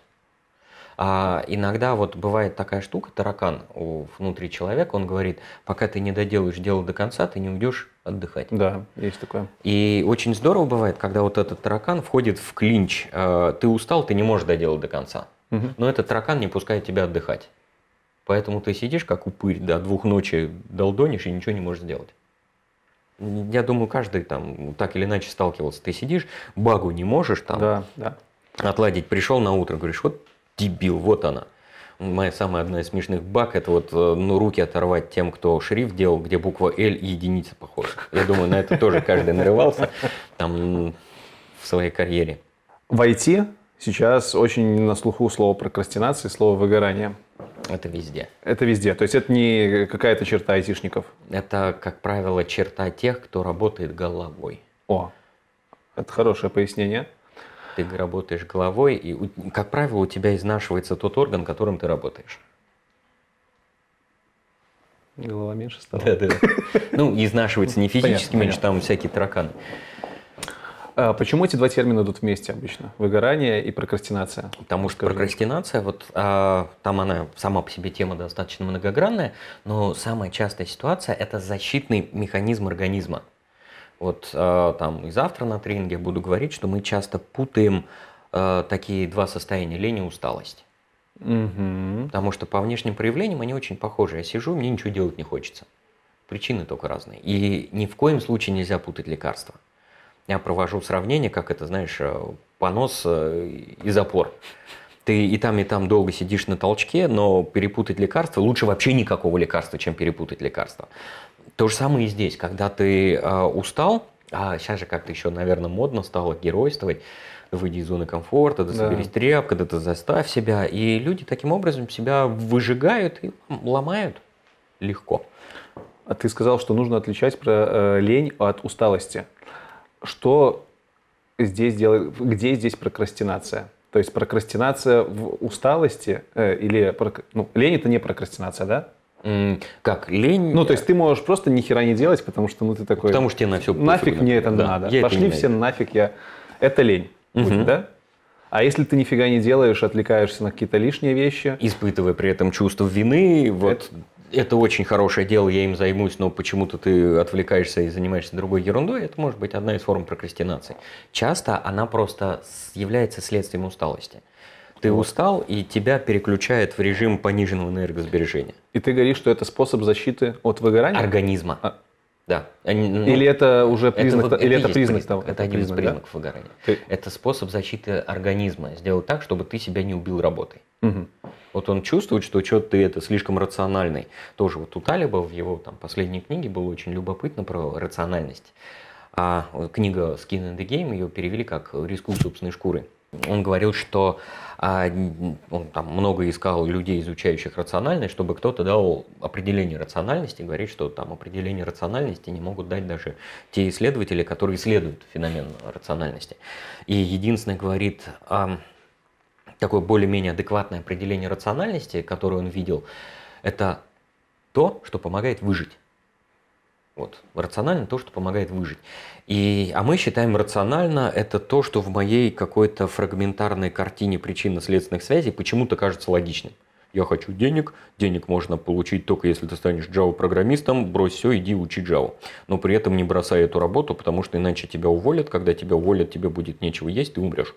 Мгм. Вот, и вот, вот в рамках этой модели ты пф, э, думаешь, что вот она рациональность. А на самом деле рационально это чтобы не сдохнуть. И организм в этот момент берет на себя вот эти рациональные функции, он понимает, так, чувак, значит, по 12 часов в сутки работу работает, он еще там с дуру начал фитнесом заниматься, на все на это ясен пень бухает и плохо спит, и тут еще Java он будет ночами учить. Чувак, да ты убьешь нас всех, тебе лень. Вот так вот. Все, вот, это защитный механизм. Что делать? Э, вообще, нужно ли с прокрастинацией бороться? Типа, что такое бороться с прокрастинацией? Если так, э, типа, не задумываясь, сказать, что бороться с прокрастинацией – это, типа, заставлять себя что-то делать. Если ты не хочешь делать, то делай. Мне кажется, это, это, не, это неправильно. Ну, это как бы даже не получится. Это и не получится. Так вот, что делать? Вот ты заметил, что ты прокрастинируешь. Что? Думать. Думать. Думать. думать. Дальше прокрастинировать, но только думать. А здесь как раз аккуратненько, да-да-да, прокрастинировать, думать, аккуратненько разбираться, откуда вылез этот феномен. А, во-первых, точно тебе нужно делать это дело? Тебе нужно вот это дело или тебе нужно то, что в твоей картине мира даст выполнение этого дела? Если тебе не нужно это дело, а оно в твоей картине мира всего лишь инструмент достижения какого-то другого э, счастья, не знаю, какой-то другой цели, то давай задумаемся над следующими вещами. А, та вещь тебе нужна? Угу. Может быть, она нужна, хорошо. А есть ли более эффективные способы достижения той самой цели? Маловероятно, что ты столкнулся вот а, с той целью, которую можно достичь только единственно возможным способом. Скорее всего, у нее есть еще 57 способов, только ты их не видишь. В психологии эта штука называется эффектом установки. Когда первое пришедшее на ум, самое, скорее всего, очевидное решение какой-то проблемы появляется в голове, оно тут же вырубает у тебя появление новых идей. Ты просто становишься к ним слеп, просто потому что увидел самое очевидное решение. Вот такая штука, например. Да, задуматься над этими вопросами, задуматься, а, а вот та вещь, она, опять же, это сама цель или все-таки средство достижения следующей цели? А ту цель можно ли как-то более эффективно достичь? Дальше, вот если там более простую систему рассмотреть, да, причина следствия, при каких условиях вот эта причина влечет следствие? Ты хочешь учить Java, чтобы тебе подняли зарплату. А это всегда так?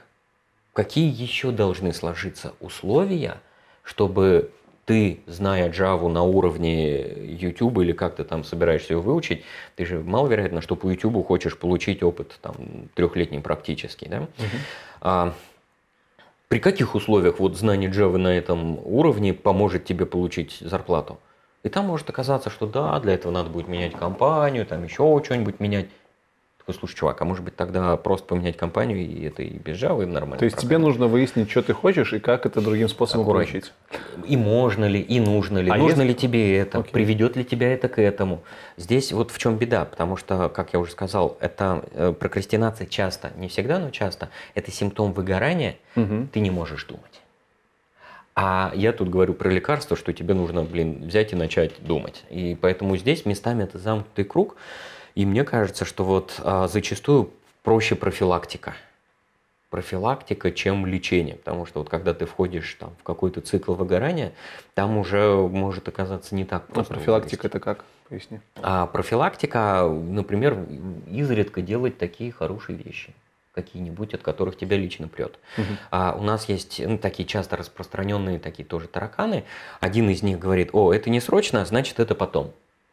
И из-за этого мы откладываем на потом несрочные вещи. И вот беда, истинно важные вещи, они крайне редко бывают срочными.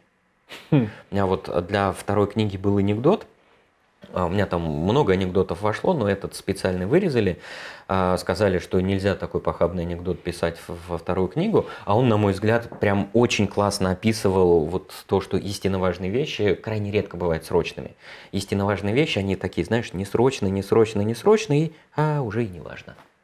Анекдот ты расскажешь? Не обязательно. Председатель, э, заседание колхоза, собрания колхоза, приходит председатель, опоздав, заходит, садится на свое место, говорит, фух, одной проблемы стало меньше. Ему что, корма завезли? Нет, хер стоять перестал. Вот.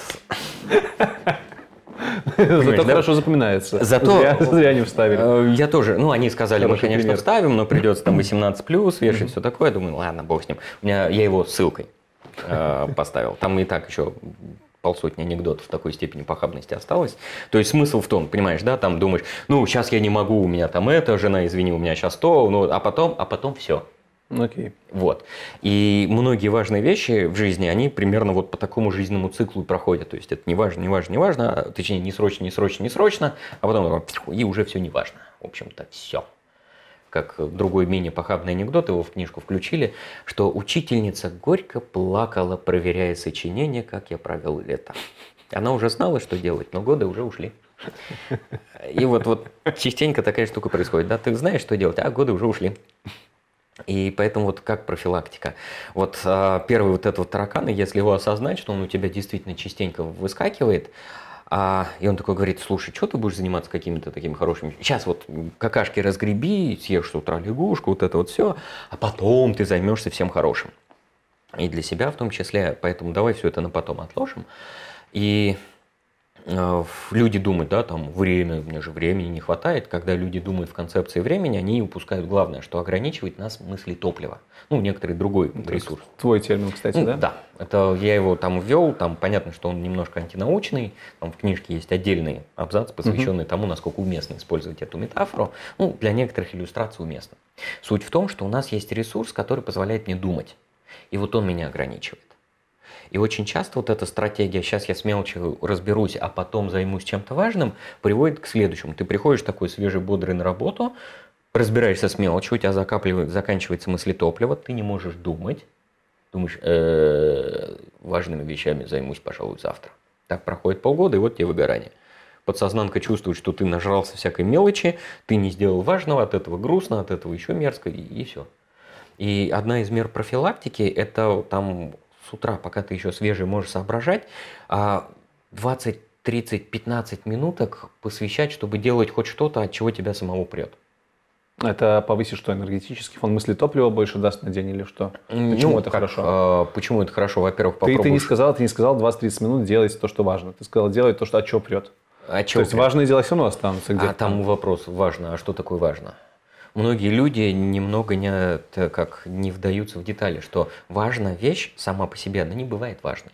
Она бывает важной для кого-то угу. по какой-то причине. Заниматься с утра важными, простите, для кого? Ну так проблема-то никуда не уйдет. Ну, вот, как правило, там в этих терминах, там важно для себя, ну, как 15-20 минут, можешь для себя что-нибудь такое сделать? Да, то есть ты хочешь сказать, что дела, от которых тебя прут, они могут быть и важными, в том числе для тебя, потому ну, что тебя да, от них для тебя может быть важным, конечно. Окей. Ну, там я имею в виду, там не давайте там бухать, если кого-то от всяких, от этих непосредственно вперед. Там а, смысл в том, что я задачи делю на несколько типов. Я их там условно называю красные задачи и зеленые задачи. Это вот во второй книге будет. Там есть еще другие задачи. А красное это то, что я делаю, чтобы избежать наказания, угу. ну или угу. чего-то плохого. Но сколько бы я много не делал красных задач, у меня счастья не будет.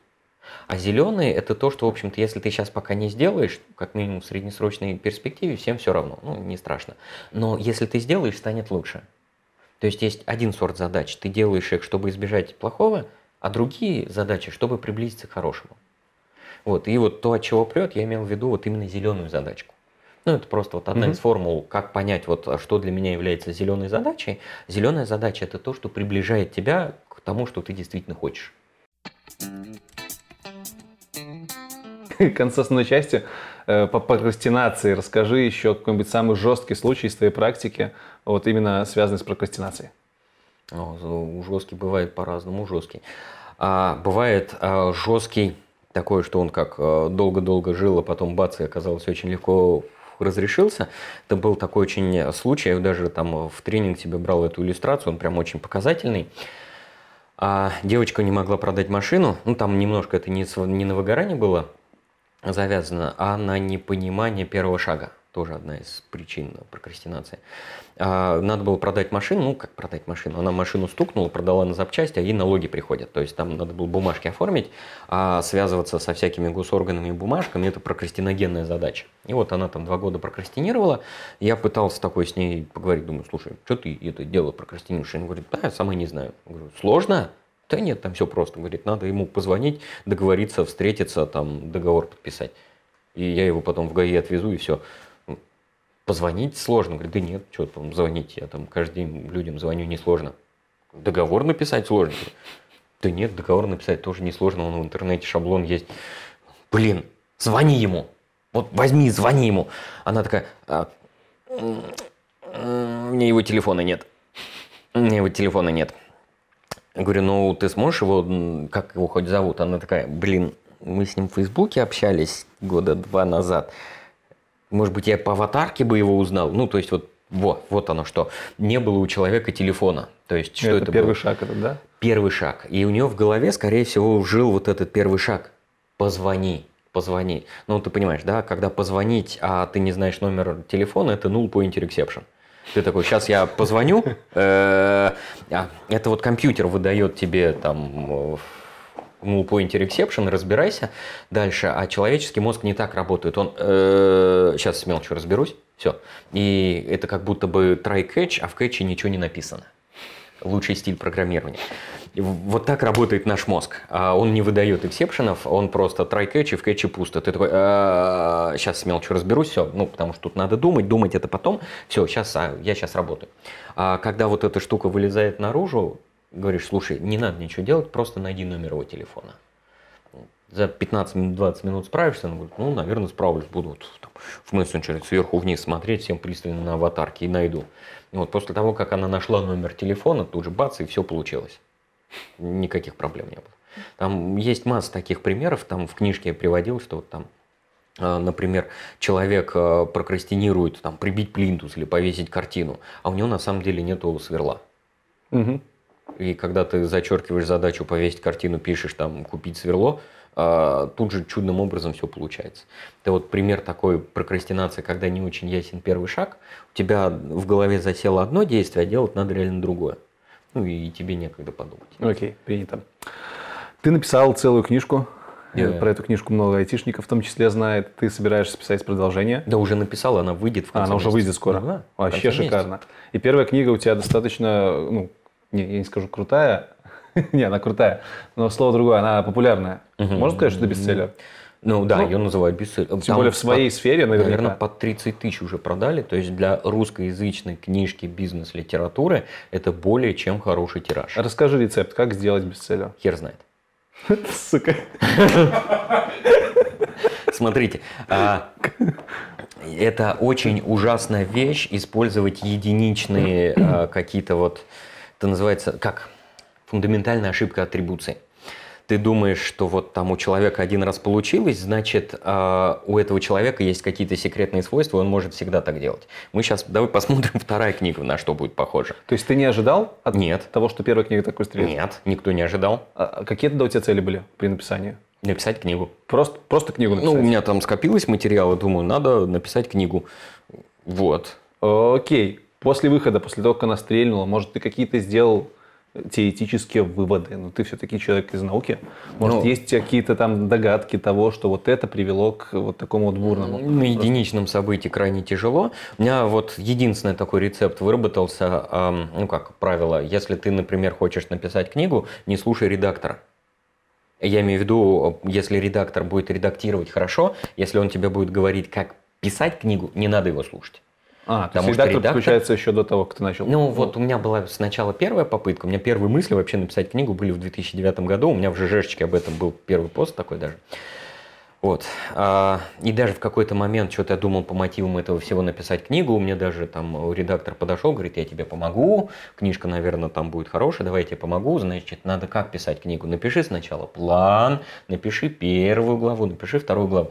И я только потом понял, что редактор умеет читать книги, не умеет писать книги. Угу. И поэтому она тебе рассказывает, как ты, как она читает книгу а не как ты ее будешь писать.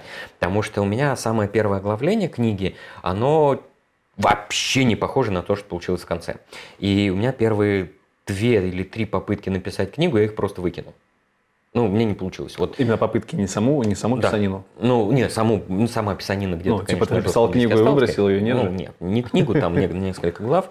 У меня вообще изначально была идея, хотел написать, типа, художественный роман, как цель. Вот есть эта теория ограничений, Голдрата есть книжка «Цель». Да, есть. Я думаю, надо вот такую же штуку про продуктивность зафигачить. Я что-то написал, там с диалогом еще что-то получилось. А, ну вот там мне сказали, говорит, при всем уважении, это говно. А, ну, я посмотрел так, диалоги, говорит, диалоги у тебя какой-то сраный пинг-понг. Не бывает так в жизни. Я понял, что я не умею писать романы, я не умею писать диалоги. Говорят, слушай, что ты выдумываешься?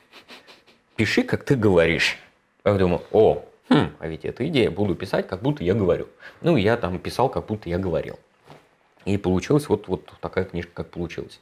Но, опять же, я не думаю, что там из этого можно сделать вывод. Пиши, как э, ты говоришь, и это будет бестселлер. Нет. Я даже сейчас не знаю про вторую, что пойдет. Потому что вторая мне, честно говоря, нравится больше. Мне кажется, что вот реально это да, вот. Она будет реально как продолжение мудрости. или она будет как э, новый виток? Новый, новый виток. виток. Там а, она пересекается, ну, тема как минимум одна и та же. А основное отличие то, что вот а, вроде первая книжка «Джедайские техники», она описывает вот это прекрасное будущее и причинно-следственные связи между элементами прекрасного будущего. А тут, простите, вопрос, как туда прийти. Хм. А вот а, именно пообщавшись с буддистами, с буддистской тусовкой, я понял, что мы очень сильно недооцениваем а, пропасть между знать и делать, по крайней мере в софт-скиллах. Там понятно, что ты говоришь, там, чуваки, никогда не оставляйте try-catch, кэч пустой, да, и, скорее всего, вот этого концептуального знания достаточно. А прийти и сказать человеку, человек, прекрати думать плохие мысли перед сном – он такой, да, о, да, я-то думал, что ж у меня бессонница, спасибо, давно ждал такого хорошего совета, можно еще какой-нибудь. Ну вот, а с такими вещами не получается. И поэтому а, сам по себе совет, он может оказаться простым, понятным, изящным. Вот там есть матрица Эйзенхауэра, например. Аналогичная, понятная. Блин, как этим пользоваться, когда твоя психология к этому не приспособлена? И вторая книжка во многом о том, как воспитывать себя. А здесь уже это не тривиальная вещь. Потому что сам по себе рецепт, целевое состояние может быть простым и понятным, а туда путь туда может быть очень непростым. Okay. Ну как, перестань думать э, негативные мысли перед сном.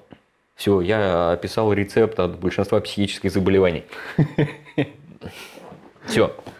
Хорошо. У тебя есть YouTube канал. Да, и есть. кто не знает, ссылка на YouTube канал тоже будет в описании в телеге, обязательно подписывайтесь. Он у тебя не маленький, ну, вырос. И ты человек, который даешь дофигища выступлений в офлайне. Расскажи, зачем ты еще YouTube завел? Что ты там вообще выкладываешь, чем делишься? А, в YouTube у меня там есть такая штука. Я изначально это запустил. Ну, изначально думал, что я сделаю YouTube, буду свои записи докладов туда сваливать, потому что мне как-то еще с давних времен захотелось, чтобы постоянно какая-то часть общедоступная, бесплатная, свободная была. И я выкладывал туда сначала свои доклады, а потом у меня а, в, начались такие вещи, как дорожный бухтел. Что-то меня прикололо. Ты едешь куда-нибудь в московских пробках, ну, то есть стоишь полчаса, потом две минуты едешь, опять стоишь полчаса. Я приделывал туда камеру в машину, ну, что-то такое философское бухтел. Потом формат поменялся, и это по-прежнему называют дорожное бухтело, ну, снимаю либо дома, но на даче. Или на даче, вот где-то такое. И там каждое небольшое бухтело посвящено какой-то небольшой теме. Про что эта тема обычно? А, обычно, как правило, это из области прикладной психологии, а, что-то вот в этом духе. Недавно у меня было, например, там небольшое Бухтелово, результаты опроса. Там я провожу какие-то опросы, небольшие, маленькие исследования. А, смотрю, как там циферки, что мне об этом говорят. И вот я там а, разбор одного из запросов с всякими инструментами аккуратно выложил в YouTube. Тоже смотрю, вот там людям понравится, понравилось. И там мне чем нравится свой канал, я его никогда не раскручивал. И, видимо, может быть, благодаря этому там люди нормальные. О. И наверное. там мне приходят и говорят, слушай, чувак, ты вот, по-моему, не очень а, там грамотно ставишь а, гипотезу, да, вот смотри, нужно там сделать вот так, вот так. Я говорю, охренеть, офигеть, спасибо, я обязательно так сделаю в следующий раз. То есть э, я по комментам что-то учусь. Умная аудитория. Да, да, мне так нравится. То есть вот без этого там тагил, там вот, ну, что-нибудь еще. У меня аудитория тоже умная, так что обязательно подписывайтесь, там будет интересно. Во всем интервью прослеживается то, что ты психологией увлекаешься, не просто увлекаешься. Ну, то есть, по крайней мере, мне, как человек, который с тобой немного общается, первый раз видит угу. себя, кажется, что ты психологией увлекаешься на достаточно высоком уровне. Так ли это? Ну, да. Я ковырялся в книжках, и последнее время мне нравится ковыряться в исходных научных работах. У меня даже в YouTube там была серия, ну это немножко уже на любителей видосы. Это мы с моими ребятками, там у меня есть ребятки, кто тоже там помогает в проведении тренингов, тоже еще по каким-то проектам. Мы с ними сделали такую вещь, как прожектор прокрастинатологии. Ну, это типа вот как там были прожектор Пэрис Хилтон, они собирались новости, обсуждали, а мы брали какие-то статьи из области экспериментальной психологии и про это говорили. Угу. И очень много по научным исследованиям. Сейчас потому что тоже вот психология – это типа наука без формул, значит, туда открыта дорога тупым. Ну, вот, как это, помнишь? Это вот, там концентрация все-таки таких немножко не самых умных ребяток, наверное, больше. Да? Это в Физтех Радио есть твиттер, и вот там вот у них был классный твит, типа гуманитарий. Не надо обижаться на шутки технарей про вас. Они такие же люди, как и вы. Просто умные. Вот, а, ну, понятно, что это там злобный троллинг, но психология на самом деле там есть очень много математических методов, статистических методов, культура постановки гипотез, культура проверки гипотез. А многие относятся к психологии как «я не знаю математики, я гуманитарий, я пойду на психфак». Ну, то есть вот, да, такая вещь. И после этого эти неотягощенные интеллектом а, люди начинают писать статьи в интернете, чтобы быть счастливым, прекратите думать негативные мысли. Вот. А хуже того, они иногда начинают писать, а вот ученые доказали, что это полезно, что это вредно, еще что-то угу. вот в этом духе. А, часто не дают ссылок на исходную работу. Часто вообще не видят исходную работу. Слушай, у тебя в книжках вообще дофига ссылок всяких. Я их изначально для себя просто... оставлял. Да. Мне Вроде хотелось... как книжка такая веселенькая, а в конец смотришь, там просто такие работы, думаешь. Я, я их изначально для себя оставлял, просто чтобы mm-hmm. понять, откуда это взялось. Потому что так или иначе, каждый основной тезис хотелось поддержать там либо ссылкой на умную книжку, либо ссылкой на какую-то работу. Там, э, когда ты начинаешь чего-то объяснять, следить за причинно-следственными связями, заблудиться, ошибиться очень легко. Если ты хочешь что-то объяснить, там объяснить любую херню можно. Нас на физфаке этому учили. Анекдот даже ходил, да, вот. Давайте, о чем говорит этот график? А, вот здесь же видно, здесь вот, вот такой вот эффект, э, вы его держите вверх ногами. А, ну так же еще более понятно стало. Да, да, там а, мы, это свойство, наверное, вообще фундаментальное свойство ума. Ты можешь любую херню объяснить. Доказательство любой теории можно привести сколько угодно много аргументов. Да. Хорошо. Э, я это к тому, что не думал ли ты перевести это на уровень какого-нибудь бизнеса помимо коучинга? Возможно, психологию, либо еще... Вообще, есть ли у тебя какие-то задумки, может быть, уже действующее что-то, э, что касается зарабатывания денег и то, что тебя прет, помимо э, вот этой вот работы на семинарах и обучения людей? Ну, как вот, по чуть-чуть. Оно естественным образом сейчас э, подводит к тому, что ко мне очень много обращаются, у меня там календарь на год вперед забит. И э, у меня появляются ребятки, кого я тоже привлекаю к семинарам. Ну, то mm-hmm. есть получается такая вещь, как органический рост консалтинговой компании таким образом.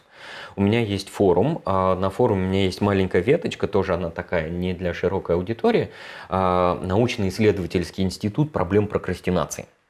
А там есть а, там кафедра прикладной психологии, я туда с любовью научной работы складываю там кое-какие пометочки делаю. Есть кафедра экспериментальной прокрастинатологии. Туда я выкладываю свои опросы, исследования.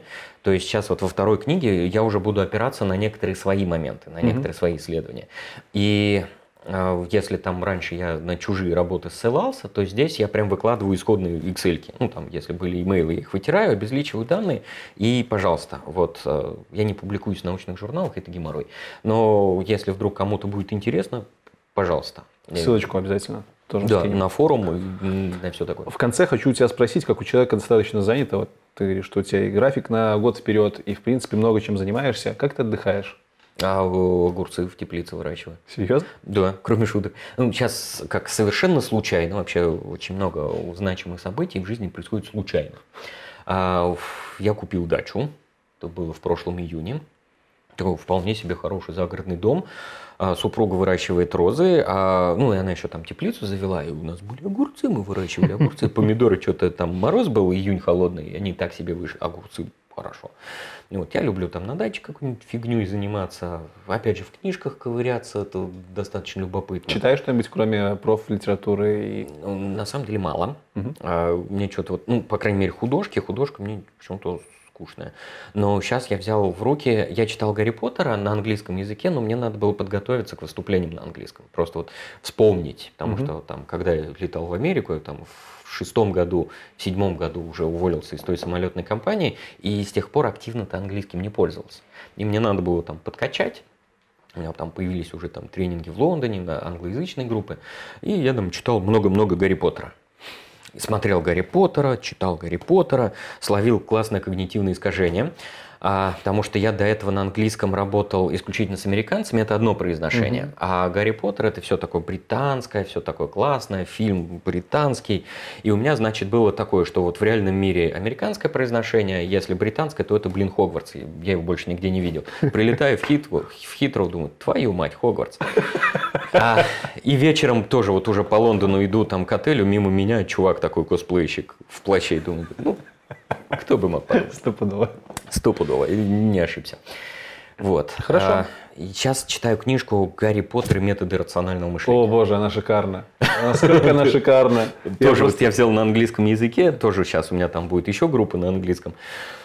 Да, кто-то вот, а, я пора поделился этой радостью, что вот насколько это офигенная книга, прочитав там первые 3-4 главы, сейчас уже до 17 дошел, а мне в Фейсбуке там проскакивали мнения, да это полный отстой. Ну, судя по всему, может быть, где-то дальше полный отстой, я до него не дочитал. Не знаю, не Да. знаю, не знаю. Я ее прочитал, был настолько в восторге. Там есть один минус. Как бы мое поколение, э, там, 90-е, да, в 92 году, выросло на Гарри Поттере. То есть мне было 11 лет, Гарри Поттер вырос, э, вышел, и это было просто Ты сказка рос. моего детства. И когда я прочитал метод рационального мышления, где-то через пару месяцев, я понял, что я ни хера не помню, что было в нормальном Гарри Поттере, и оно все слилось в один мир. И как бы я говорю со своими друзьями, там, типа, вот, вы помните, там было такое? Они такие, типа, че? Не было там так. Чувак, ну это же логично. Чувак. В общем, Да, и мне, там, штука. мне там больше нравится Гарри. Он не такой чмошник, не тупой баран. Вот, ну, нормальный чувак. И прям вот я думал, что если бы в моем детстве был бы вот Гарри Поттер и методы рационального мышления, я бы его взял как ролевую модель, чтобы равняться на него. Вот прям, ну, он чувак. Да, очень круто. Последняя часть – Блиц. Мгм. Типа ничего нового. До 10 вопросов, которые я задаю кратко, ты можешь отвечать как угодно длинно, но в твоем случае лучше не длинно, потому что у тебя много историй, а у нас время все-таки не зима. А, да, Ладно, много, шучу. да. Как угодно, как угодно длинно раз- отвечай. Это вопросы, которые я не смог там куда-то органично всунуть, впихнуть. э, их до 10, и ты можешь их скипануть. Там, может, будут какие-то провокационные немножко вопросики. Можешь один вопрос скипануть вполне себе спокойно. Можешь вообще все пропустить, но тогда тебя закидают какахами в комментариях, что тоже, наверное, неплохо. В общем, как-то так. Что, поехали? Ну, давай, поехали. Первый вопрос. Прокрастинировать это плохо? Мне кажется, что чаще это скорее хорошо, как боль. Это сигнал о том, что что-то в башке не так. Надо посмотреть на него и разобраться. Скорее всего, это наоборот сигнал о том, что что-то можно сделать лучше. Принято. Э, Зачем прокрастинировать, если можно просто забить? Между прочим, вот я это называю разрешение прокрастинации методом целебного хреноналожения или болтополагания. Между прочим, подавляющее число задач в принципе не надо делать. Они появляются в наших списках задач из-за каких-то идеализированных представлений о том, как должна выглядеть жизнь там успешного человека. И зачастую с реальностью эти представления имеют мало общего. Судьба многих задач должна быть ровно такой. Выкинуть нахрен. Хорош, хорош. Окей, принято. Э, Что, по твоему мнению, такое сила воли? Сила воли как а, умение делать то, что не очень хочется. А, то, то есть препятствовать прокрастинированию или нет? Ну, не только не очень, как э, не А, только прокрастинация. не то. Например, ты стоишь в планке, тебе очень некомфортно, но вот простоять еще чуть-чуть, вот это сила А воли. нахрена? Да, Во, даже не вдаваясь в вопрос нахрена. Я, если это происходит слишком долго и много, это, наверное, там что-то не самое здоровое проявление. А иногда все-таки жизнь так устроена, что чуть-чуть надо потерпеть небольшой дискомфорт. И чуть-чуть там потерпеть неудобную позу, чуть-чуть что-то Мгм. такое потерпеть. Чуть-чуть, важно, чуть-чуть, ключевой момент. И как раз сила воли – тот ресурс, который в моей картине мира помогает чуть-чуть потерпеть. Окей. Э, Так, значит, э, мысли топлива, обезьянки, тараканы, хрен наложения, куча-куча синонимов каках. И, в общем, еще много всяких интересных терминов в твоей книге. Откуда они вообще взялись? И, типа, чувак, Как-то так выглядит. как ты их выдумываешь? С обезьяной все просто, там написано, это модель мышления Тима Урбана, а вообще сравнивать какую-то часть нашего ума с обезьяной, это корнями уходит в добуддийскую традицию.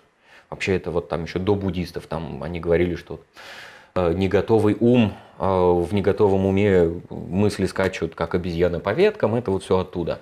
А тараканы это тоже, в общем-то, народный фольклор. Там из всего остального, может быть, это мысли топлива, там какой-то вот мой термин. Ну, окей, мысли топлива, Какахи хрен так наложения. У тебя очень много таких достаточно резких высказываний. Ну, Тебя за это да. хейтят же наверняка или нет? Кстати, нет. Но Как, издательство вырезает почему-то. Издательство, ну, миф, оно, по-моему, сейчас превращается немножко в девочковое издательство. Там очень много девочек, и они такие, ой, слово жопа, а можно мы не будем писать слово жопа? Там где-то было несколько раз, они так вот а, зачеркивали, у меня было написано что-то там, в жопу это говно, вот, а, не надо этого делать. Или там были такие фразы, ну там, э, или обосраться иным способом, а, потерпеть неудачу как-то еще. Ну вот там Окей. были такие вещи, они местами сглаживают углы, а вот там, где это важно, я говорю, нет, здесь слово говно должно быть, но тогда они там вместо буковки О звездочку нарисуют и вроде бы как успокоятся. А, не знаю, почему так. Мне казалось, что это тоже как это давным-давно было, когда я работал там в одной компании. У меня были ребята, я уже был менеджером, у меня были команда а, в Казани, и мне казалось, что они немножко не рассказывают о проблемах. Это одна из бед, что тебе не рассказывают о проблемах, когда ты менеджер.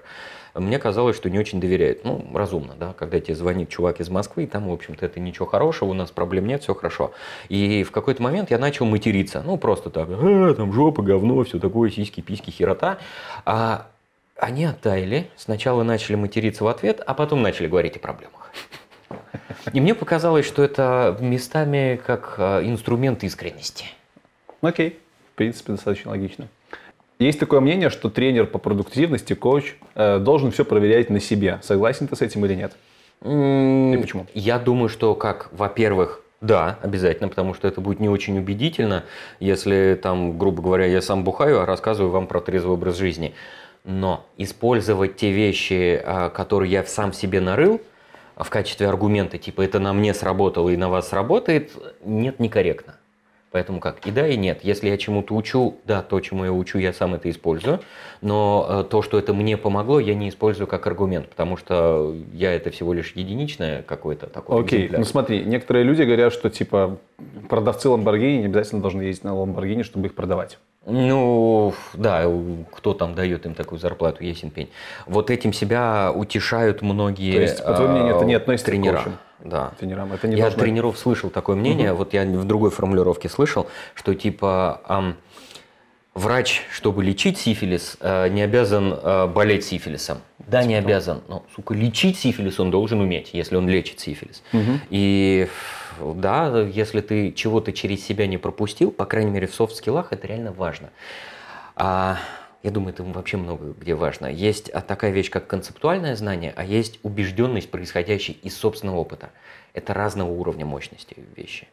И убежденность, происходящая из собственного опыта, очень нужна. Использовать это как аргумент, типа вы так делаете, потому что это для меня сработало, нельзя, но через себя пропускать надо. Окей, принято. Как попасть к Пучкову? Как обычно, у меня так совпало. Если кто не знает, это тот самый Гоблин. Мое поколение знает его исключительно как Гоблин. Да. Гоблин чувак, который переводил фильмы, у него есть офигительный канал на Ютубе, и он брал интервью у Макса. Да, Дим Юрьевич Пучков. Да. Я вырос на его фильмах, я ему сразу так сказал. А, как так совпало. Вот многие значимые события так совпали. История была такая. а, к Пучкову пришел а, Дима Иншаков. Он здесь представляет GTD. Он купил у Дэвида Аллена франшизу. GTD, если кто не знает, это прям торговая марка в области продуктивности. Ну, это такой интересный бизнес.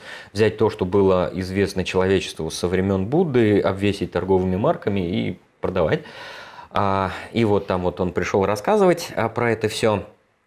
И там появился один из комментариев. Зачем ты позвал его? Позвал бы лучше Дорофеева. А на что тут же ответил Дим Юрьевич Пучков, говорит, ну, ты такой умный, ты мне его и позови. Он такой, мне приходит e-mail э, от человека, он говорит, э, тебя Дим Юрьевич зовет. Я думаю, «Хм, Фига себе. ну, я приеду. Хорош. И я там тоже написал, говорю, Дим Юрьевич, я готов, он мне в ответ мобилу. И все, мы с ним договорились, я приехал в Питер, что там из Москвы. Охрененно. Просто офигенски. Пацаны, напишите кто-нибудь там в комментариях Юрьевичу, что там есть еще один такой чувак. Ну да, да, кстати, только бородатый. принято. А, следующий вопрос про деньги. Сколько зарабатывают бизнес-тренера и коучи на одном семинаре? Ой, как все по-разному. Всё От чего это зависит тогда? А, Так зависит, простенько, будто бы нам от 4 года. семинара. А, Там, в общем, ну что, можно какие-то цифры сказать? Всяко бывало. То есть бывало, если мы говорим там об открытых мероприятиях, это когда кто приходит, э, как получится, да, там бывает от нуля. Ну вот у меня было, наверное, там Сейчас мне потому что надо еще пересчитывать э, в белорусские деньги, в Доллары. доллары. Говори. Вот, вот, А, я говорю. а, в смысле? Ну, Можешь в рублях, вот. я конвертану. Ну, То есть было за день, наверное, рекорд. Это рекорд, это нетипичная вещь. Ну, что-то вот около 5000 долларов за день Фига семинара. Но это не типичная вещь. А было, когда было ноль. То есть ты там слетал в соседний город, что-то такое поделал, доходы минус расходы посмотрели, получилось ни хрена. Вот там дорога, все остальное окупилось. Э, Пять тысяч – это уже с включенными затратами на перелет и проживание? Это вот, это Окей. вот, ну это рекорд, разок такое было. Мгм. Вот. Ну вот Ты примерно. после этого долго отдыхал? Или ты такой, типа, окей, пять тысяч, завтра Ну, дальше? Окей, 5 тысяч, да, там. Ну, нет, там все-таки открытые семинары это а, раз в месяц максимум. Ну, вот сейчас октябрь, что-то на прошлой неделе я был в Краснодаре, хорошо, два раза в месяц. Но и опять же, это не типичная вещь. Вот с корпоративными там немножко другое ценообразование. Мгм. Там везде по-своему, по-всякому, как договоришься, сильно зависит от формата. Но, в общем, как а, справедливости ради, надо сказать, больше, чем в найме. Э, ощутимо. Хорошо, чтобы, чтобы понять, вот моей аудитории все у нас знают, что там средний сеньор-разработчик зарабатывает от 3 до 5 тысяч в месяц долларов. А Если бы тебе предложили сейчас стать разработчиком, ты бы ушел на такую зарплату? Нет. Дело не в интересности, а вот именно в зарплате. Типа. не, в зарплате нет, это была бы мощная потеря, там Хорошо. Хорошая потеря. Но опять же, скорее всего, я не самый популярный, ну не самый типичный пример, потому что есть много а, бизнес-тренеров, много вот таких ребяток, а, там, не знаю, Леху Пименова ты задавал этим вопросом. Вот, он ты, он тоже, наверное, все-таки из топ-лиги, а большинство людей не так. А он просто ответил. Он, он типа сказал, от пяти косарей выше. Ну вот, вот а, пяти косарей выше, да. Вот там корпоративные мероприятия, ну вот да, примерно такие Ну, расценки. мы про месяц говорили. А, за месяц? Да, да, да. Ага, ну, ну, там зачастую там какое-то корпоративное мероприятие. Это просто, чтобы представить, сколько примерно в этой сфере... Э, Понимаешь, э, коучинг вот для меня, когда я начал общаться с тобой, с Лешей Пименовым, для меня открылось то, что это, в принципе, это может быть следующим этапом развития любого наемного рабочего. Профессионала в своей сфере. Особенно технического тоже, да. Да, и тут очень важно понимать, и да, себя там понять, что это не так уж страшно, что туда можно идти, и там можно тоже зарабатывать нормально. Ну, можно, но опять же, там все-таки не- очень большой Да, отбор, есть понятно. сложности. А, там, может быть, сейчас а, а, кто же такой на слуху пример? А, в Новосибирске Кодфест организовывал, блин, из головы вылетел. А, Леша Долго, Долгушев, Долгушев, Долгушев, Леша Долгушев. Если интересно, тоже могу там с ним познакомить. Вот а, он долгое время был технарем, в Дубльгисе работал, а, и сейчас он стал Деврел. Development Relationship. Relationship. Он помогает а, а, конторе той или иной устанавливать, э, делать свой бренд. Да. Он помогает прокачивать технарей, чтобы те могли рассказывать о том, что они делают. И да, это тоже востребованная вещь. Мы с ним встретились Я бы с удовольствием с ним а, пообщался. в это интересная Белгороде. На, Вот. на слуху немножко уже у нас. Да-да-да, это тоже одна из вещей. Там Никита Макаров, а, мы с ним вместе работали в Ауриге, потом он долгое время был а, в Одноклассниках, Мгм. отвечал за тестирование. Одноклассники тоже, ну, я думаю, там в э, техническом сообществе все понимают, что это достаточно Понятно, конечно. мощная вещь. Это не бабушка сайт, это вот там за пределами IT-сообщества думают, что это бабушка сайта и подарочки. А это в инженерном плане офигенные вещи. Ребята научились делать э, многие вещи, многие научились делать первыми. И насколько сейчас я понимаю, давно уж с Никитой не общались э, относительно, он двигается в сторону именно технического консультанта, кто помогает настраивать процесс тестирования. Поэтому, в принципе, такая консалтинговая вещь, она иногда бывает востребована, иногда это может быть следующим витком. Окей. Предпоследний вопрос про книги. Э, Как ты его правильно задать-то? Книги для тебя сейчас, уже после того, как первая книга твоя вышла, уже давно, давно вышло, много времени Вот, прошло. Можешь ли ты сказать, что это тоже хороший финансовый источник, либо все-таки это просто больше по фану было? Опять же, это исключение, но Ну, реально, вот а, я когда-то считал а, Е-класс в бедной комплектации за два года продаж. Вот так, чтобы понятнее было. окей, Вот в самой-самой бедной нищебродской, но уже Е-класс. Вот. нормально. И последний вопрос. Он у меня всегда не связан с темой, но тем не менее он такой, типа, важный. А, скорость звука в километрах в час. Да, 330 метров в секунду, скорость звука в километрах в час. Соответственно, километры в час заставляешь э, вечер. Это надо у умножить на 3600 и поделить на 1000, ну что-то около там 1100 метров в. Хорош. Прям красавчик. Люблю такие вопросы задавать, посмотреть, как люди думают. Тут сразу видно, что чувак учился на физфаке. Кафедра акустики 330 метров в секунду при нормальных Умножить на условиях, 3,6. Некоторые начинают Да, такие, типа, 3,6. блин, на 3,600 умножить, вы чё? Все ж проще. Все, спасибо тебе большое. Да, тебе спасибо. Мне было очень интересно. Да, сам Я уверен, было. что всем там, кто смотрел, это тоже было интересно и очень полезно. Оператор прям класс показывает. Да, красавчик. Обычно в конце выпуска мы еще делаем небольшой конкурс, и у нас сегодня есть твоя книжка на розыгрыш. И ты же ее подпишешь. Да, обязательно. Я нарисую обезьянку. Вот. Макс, оператор, опусти руку. Опусти руку, оператор, товарищ оператор. Оператор подпишет. Вот, вот, вот эта вот книжка «Джедайские техники», замечательная книженция, которую я начал уже читать. У меня очень много книжек, и она э, не самая последняя, не са- одна из самых первых. Четвертое Да. издание. То есть, ну, это издание, они ничем не отличаются, кроме допечаток. Да, в общем, вот эта вот замечательная книжка авторства Макса, про которую мы сегодня в том числе говорили, достанется э, комментатору, который напишет что-нибудь интересное. Я тут думал, что написать, и так мы сегодня говорили про прокрастинацию, может быть, было бы круто, если бы вы написали историю, которая связана с тем, как вы, ну уже не скажешь, боролись, но как вы... Самую трогательную историю про то, как длительная боль вдруг решилась за секунду. Вот. И чтобы прям было обидно до слез, ты понимаешь, как много лет ушло, а это так просто решалось. Шикарно. Вот именно об этом историю, пожалуйста, оставляйте в комментариях, ставьте хэштег конкурс, и подписанная Максом книжка «Джедайские техники» уйдет лучшему комментарию. Макс, поможешь его выбрать? Угу. Обязательно. отлично. Будем вместе читать и плакать. На этом уже точно все. Все ссылки на Макса останутся в Телеграме. Контакты Макса мы тоже оставим, но так как ты человек занятый, адекватно воспринимайте. Не факт, что вам ответят, а может быть и Как, ответят. а, как правило, я говорю следующее, отвечай, но не сразу. У меня Отвечай, пустой инбокс даже, ну, пустой инбокс. А, но просто вот Но тем не, менее, бывает тем не менее, контакт будет, поэтому можете попробовать написать. Макс, еще раз спасибо. Да, большое. спасибо. Я не думал, Было что ты придешь, ты крутой чувак. Спасибо. Ну, ну, всегда кажется, что такие ребята, они типа, на том уровне, а потом приходят, оказывается, очень классные И все, э, люди. все просто. Все, всем спасибо, всем пока. Всем пока.